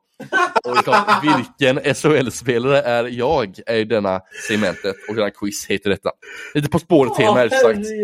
Och ni som vet, ni vet tidigare hur det gick för Andreas senaste gången hade detta. Ni behöver inte nämna det en gång här, för det tror jag att jag ska glömma helst. Åh, herregud. Nu får du revansch Andreas här. Jag säger bara, om det fanns en stad som hette Oskarshamn så hade jag sagt ja, exakt. Ja, nu vi ska ha revansch. Nu kör vi. Dags för revansch för din del Andreas. Är du beredd eller? Jajamän. Då kör vi igång direkt. På fem poäng då. Det är alltså en SHL-spelare söker, en aktiv SHL-spelare som sagt. Yes. På fem poäng. Denna spelaren är född i en av Sveriges största skidorter. Moderklubben är Järpens IF. Han lirade en juniorsäsong i Rögle. Men han, han hade starkt förknippad med en helt annan SHL-klubb. Jo- Jo- Joel Lundqvist. Ja. Det får vi se. Mm. Det är din gissning alltså. Fyra poäng. Han draftades av Dallas Stars som pick nummer 68. Han gjorde 136 NHL-matcher för Dallas och 48 matcher i AHL. Men succén uteblev i NHL. Däremot har han en gedigen meritlista med bland annat 100 A-landskamper, 37 juniorlandskamper och 3 VM-guld. Men listan kan göra betydligt längre än så. Känner du dig säker Andreas nu eller, eller känner du? Ja. Ja. Okej. Okej, vi får se då. På tre poäng. Avsaknaden av Skageröra, Räkor och Götaplatsen blev för stor och en flytt hem väntade. Han blev snabbt en stark ledare och en profil i Sverige. Han lett sitt lag till stora framgångar och ett kvitto på det är fyra SM-guld och stora framgångar i Champions Hockey League. Han har fått ett stort förtroende som kapten i den goa västkustliga staden. På två poäng då. Hans bror är starkt förknippad med en amerikansk stad som aldrig sover. Staden är även kända för världsklassiga restauranger, Frihetsgudinnan och det finns även ett enormt hockeyintresse i denna stad. Madison Square Garden, även deras hemma, hemmaarena och det här Kingen glidit in för The Rangers under många säsonger. Spe, eller, po poäng nummer ett då. Denna 40-åriga center sitter på utkontrakt med Frölunda och frågan är om han är säsong kommer att sitta klubblös tillsammans med sin tvillingbror Henke och beskåda hockey från VIP-läktaren i Skandinavium, Andreas. Och vad sa du på fem poäng? Fem poäng, fem poäng, fem poäng! Oj, oj, oj, oj, oj, vilken revansch! Jag Applåd för den, applåd. Vi- Vilken remontada alltså, vilken revansch! Vilken, jag, jag är back on track, jag är on fire nu alltså! Oj, oj, oj, oj, oj, vilken revansch! Den sitter Rätt. som en dundersmäck alltså! Joel Lundqvist! Rätt svar är alltså Joel Lundqvist. Andreas, tror på fem poäng tog den på. Riktigt starkt jobbat måste jag säga där. Riktigt. Här snackar vi revansch med stort R alltså. Riktigt Ja, bra jobbat. Vilken comeback av din sida. Alltså, Du är tillbaka. Du är tillbaka. Ja, nu jäklar. Men nästa vecka så faller man väl ner på... Men det är en vecka dit är det ju. Det är en vecka dit så det är lugnt. Ja, exakt. Nej, jag tänkte det. Alltså, för jag tänkte så här, skidort, men det måste vara Åre. Och de enda två Ja. hockeyspelare som kommit från Åre, typ, är Joel Lundqvist och eh, Henrik Lundqvist. Och så såg jag en Mm. dokumentär nu som jag kan verkligen rekommendera på SVT om eh, Henrik Lundqvist. Eh, så att jag tänkte det, Järpen, det var ju liksom som upplagt för det. Så att, eh, Exakt. fantastiska ledtrådar. Det är allt lika Mm. mm. så fan, nu ska, jag fi, nu ska fan med fira med en chokladpudding. Låter jättebra. Ska gå till Ica här nu precis och sen eh, fira lite faktiskt. Ja, men det är starkt av det att ta på fem poäng faktiskt. Eh, ja, sant. riktigt starkt. Verkligen, kan man lugnt säga då. Eh, men jag tänker att vi behöver inte gå igenom det här. Vi, ni fattar ju också vad alla ledtrådar ledde till. Så vi kör på det som det var. Andreas var glad nu, får ju Andreas vara nu ett tag så vi får se innan jag, innan jag sänker på jorden igen. Ja du alltså. Nej, alltså. Äntligen, vilken revansch alltså. Back Ja. on track här nu också. Nej, fantastiskt. Det kan man lugnt säga. Nej, nej. Och vilket för program vi har haft idag. Herregud. Vi har Väldigt spretigt har det varit, men eh, väldigt kul också. Ja, det har varit, det har varit känslosamt. Det blev under, eh, under hyllningen av Börje Salming. Eh, det har varit massor utav skratt med de segmenten Ja. vi har gjort. Vi har snackat värvningar, vi har snackat eh, tabellägen, vi har hunnit med allt. Och jag hoppas att ni har det lika trevligt att lyssna på det här som, som vi faktiskt har haft idag. Det har varit helt fantastiskt att få göra den här podden. Som alltid är under veckan. Ja. Och det blev två timmar dagen, trots att vi inte hade några SHL-matcher att snacka om. Så det var starkt av oss att lyckas hålla ut så länge här i avsnittet. Härliga Och segment. sen, och sen eh, fick vi eh, också köra One Direction som första SHL-podd Ja, någonsin. det måste vara historiskt. Det måste vara historiskt alltså. Ja. Ska vi avsluta med den låten? Vi, vi kör lite Vi på det. den låten. Jag tycker vi gör det och så får vi önska en fortsatt fin vecka. Vi är tillbaka nästa tisdag som alltid. Och ta hand om er ute i november. Gör det. Ha det jättebra nu. Så hörs vi nästa vecka. Så hörs vi. Hej då! Hej då.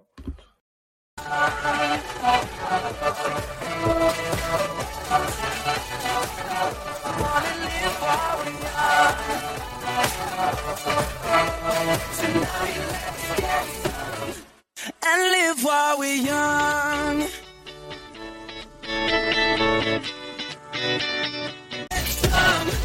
And live while we're young.